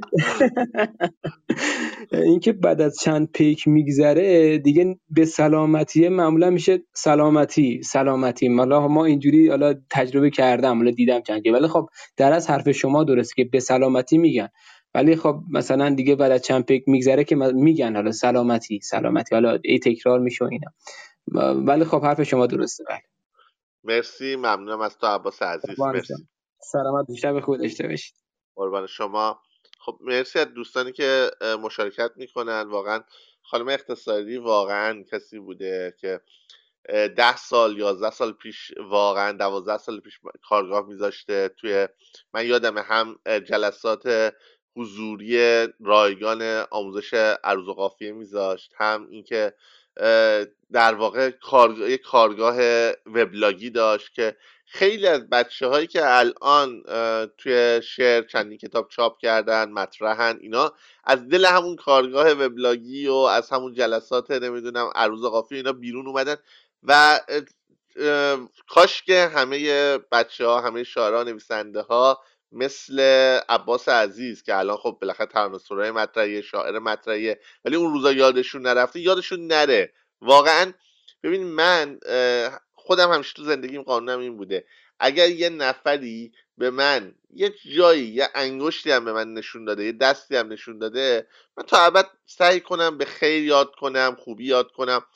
از آدم خواسته نمیشه که بگه من شاگردی کردم. یعنی ببینید مثلا توی تکواندو یارو میره یه دو ماه شاگرد کسی بوده بعدا همیشه از اون یاد می‌کنه. میگه من تکواندو رو تو باشگاه فلانی شروع کردم.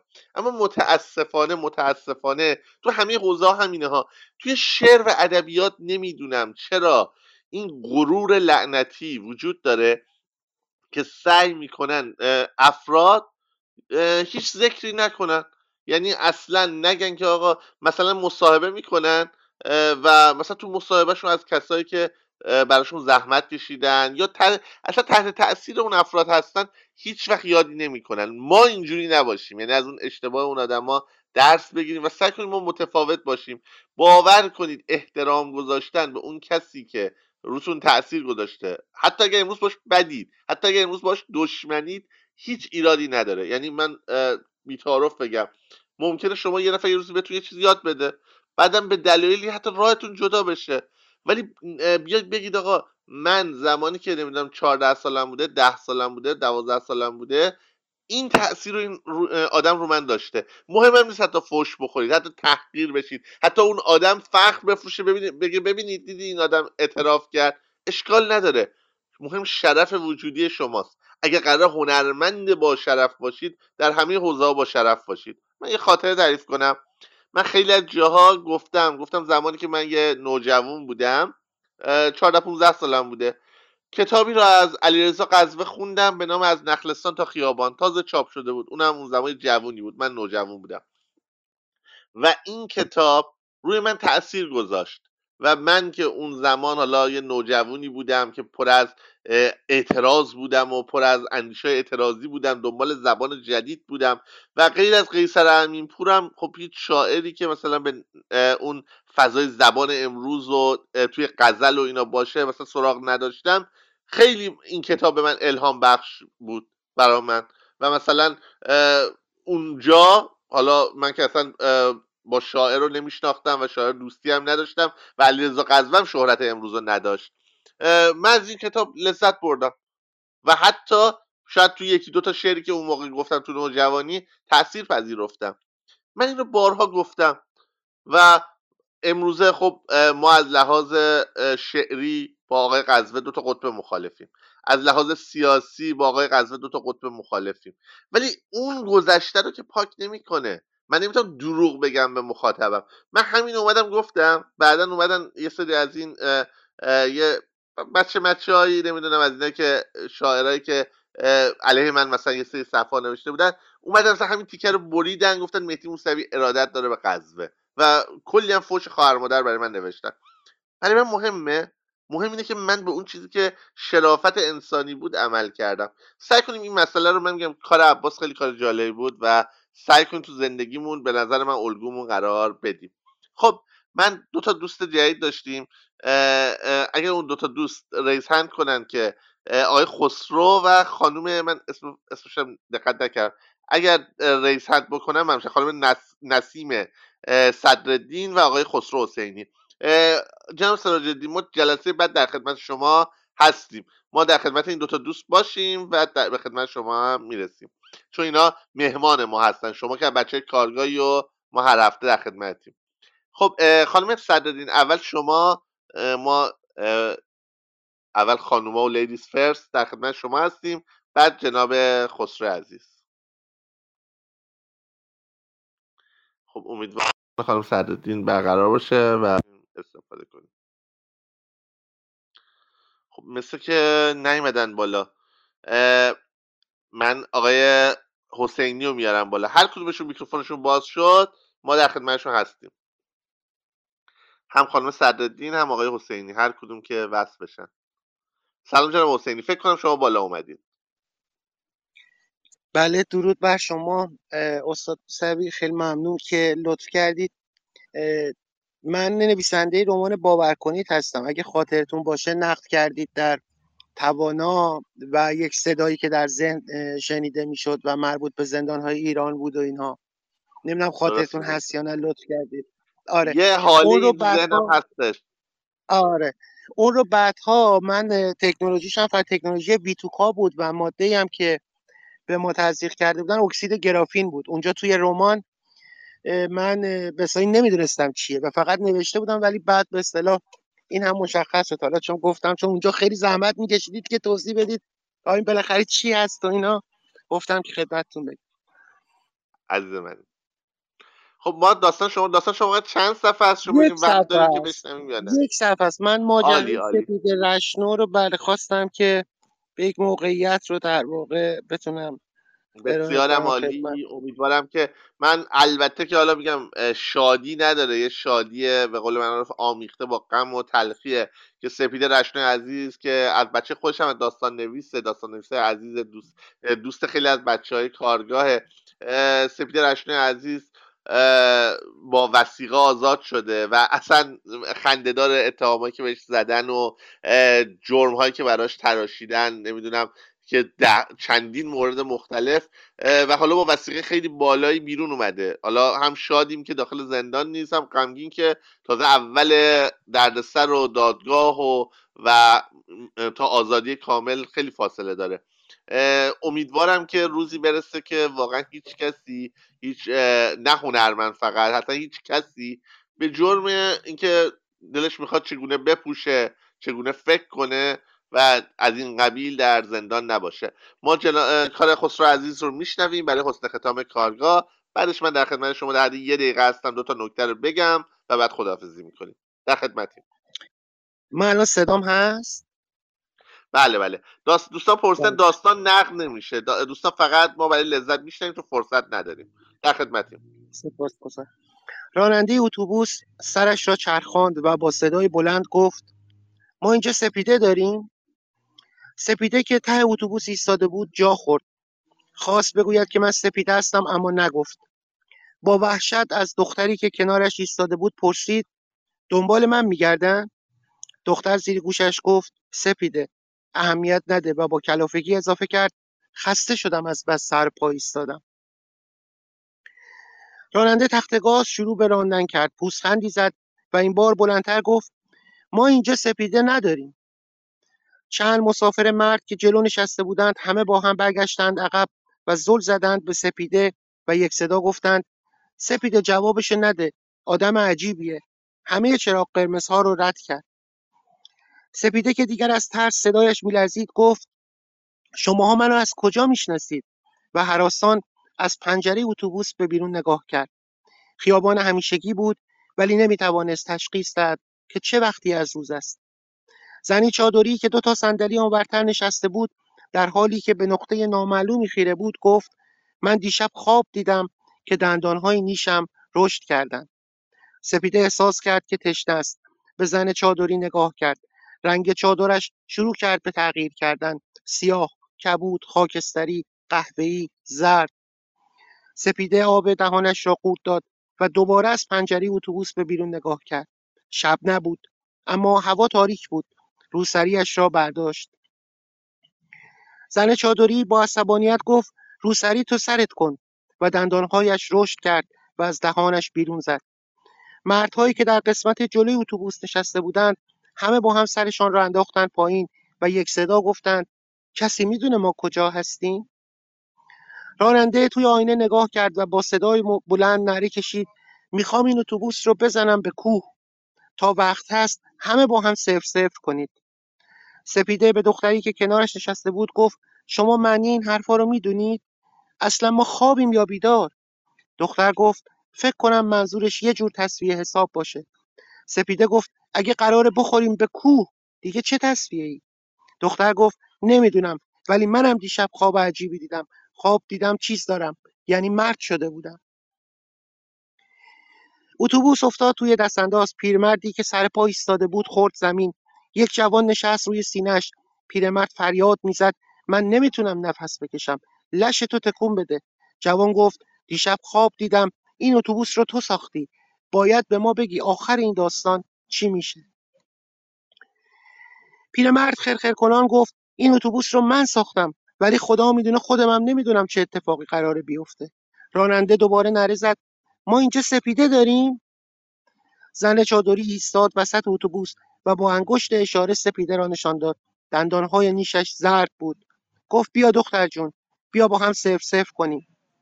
سپیده از جایش بلند شد مقابل زن چادری ایستاد. مشتهایش را گره کرد. زل زد توی چشمای او و گفت می‌خوای دندونات رو تو روح من فرو کنی؟ مردهایی که جلوتر نشسته بودند دوتا دوتا به هم خیره شدند و گفتند گوشمون چرا گرفت؟ چرا دیگه چیزی نمیشنویم جوانی که نشسته بود روی پیرمرد گفت من سف سف کردم تموم شد رفت. راننده گفت اون جای پدرت بود چرا کشتیش؟ جوان خیلی خونسرد جواب داد من دیروز پدر خودمم کشتم.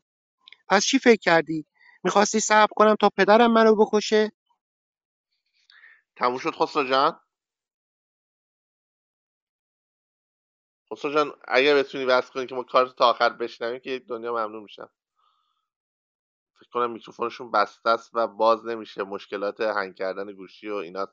می‌دونم. خب من تا چند ثانیه اون نکته که می‌خواستم بعد از صحبت خسرو عزیز بگم رو الان میگم داستان زیبایی بود داشتیم میشنیدیم حیف شد.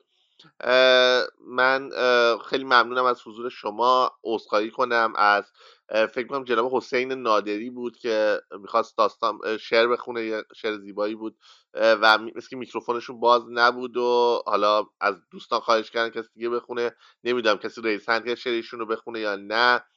از بقیه بچه ها چندین نفر دست بلند کردن یعنی فرصت نشد کارشون خونده بشه. هفته بعد باز در خدمت هستیم. هفته بعد سعی کنیم همه کارها رو بشنویم و نقد کنیم صحبت کنیم. حالا به مرور دیگه هر جلسه یعنی فرض کنیم هشت جلسه هم در واقع ما بذاریم برای این نقد و ویرایش.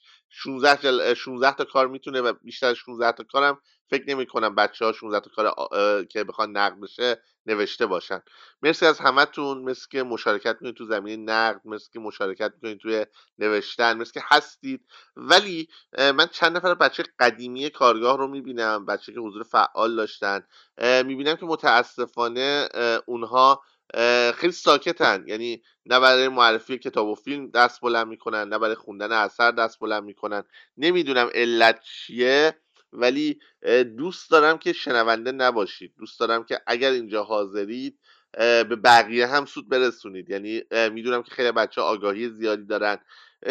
حتی در حد یه نظر راجع به کار دوستشون حتی در حد معرفی آخرین کتابی که خوندن اگر هم کاری برای ارائه ندارن. امیدوارم حالا می‌دونم البته بعضیاتون مشکلاتی دارید. بعضیا در واقع مشکلاتتون خسرو جان صدای شما قطع شده بود صدای شما گفتی صدای من بود. ما از اونجایی که گفته بودی در واقع میکشتمش از اون کلمه قطع شد. اگر الان میکروفونتون باز میشه از ادامه اونجا می‌تونید بخونید بله. برای ما. آره. فکر کنم پرت شدید از آره. نه نه نه نه چه اشکاله. من فقط جمله آخر بگم و بسپارم در واقع میکروفون به شما که ادامه داستان رو بخونید. در واقع اینی که می‌خوام بگم انتظار دارم که همه مشارکت کنن. البته درک می‌کنم که الان آخر شب بعضی از دوستان نمی‌تونن صحبت کنن به خاطر خانواده خواب اتاق جداگانه ای ندارن که برن تو اونجا دستشویی صدا میاد بیرون. اگر مثلا من خودم گاهی مثلا میرم تو دستشویی میشینم که صدای من بقیه آزار نده مثلا. ولی خب می‌دونم که واقعا بعد موقعم جایی پیدا نمی‌کنه که بره و بتونه حتی مثلا در حد چند دقیقه کتاب معرفی کنه. ولی میشه میشه بالاخره کجدار مریض کنار اومد و مخصوصا اول جلسه که خب ساعت ده و نیم رو به یازده بعد از سال مصاحبهمون. و معمولا خانواده خواب نیستن. حالا آدم توی میگم یه جای خلوتی پیدا کنه می‌تونه انجام بده. انتظار دارم که مشارکت همه دوستان داشته باشن. خسرو جان ادامه داستانتو میشنویم و بعد خداحافظی می‌کنیم. درود بر شما. تا اونجایی که جوان نشست روی پیرمرد رو شنیدین درسته؟ یه جمله بعدش آره. بله بله. امیدوارم که این بار واقعا شرمنده نشم.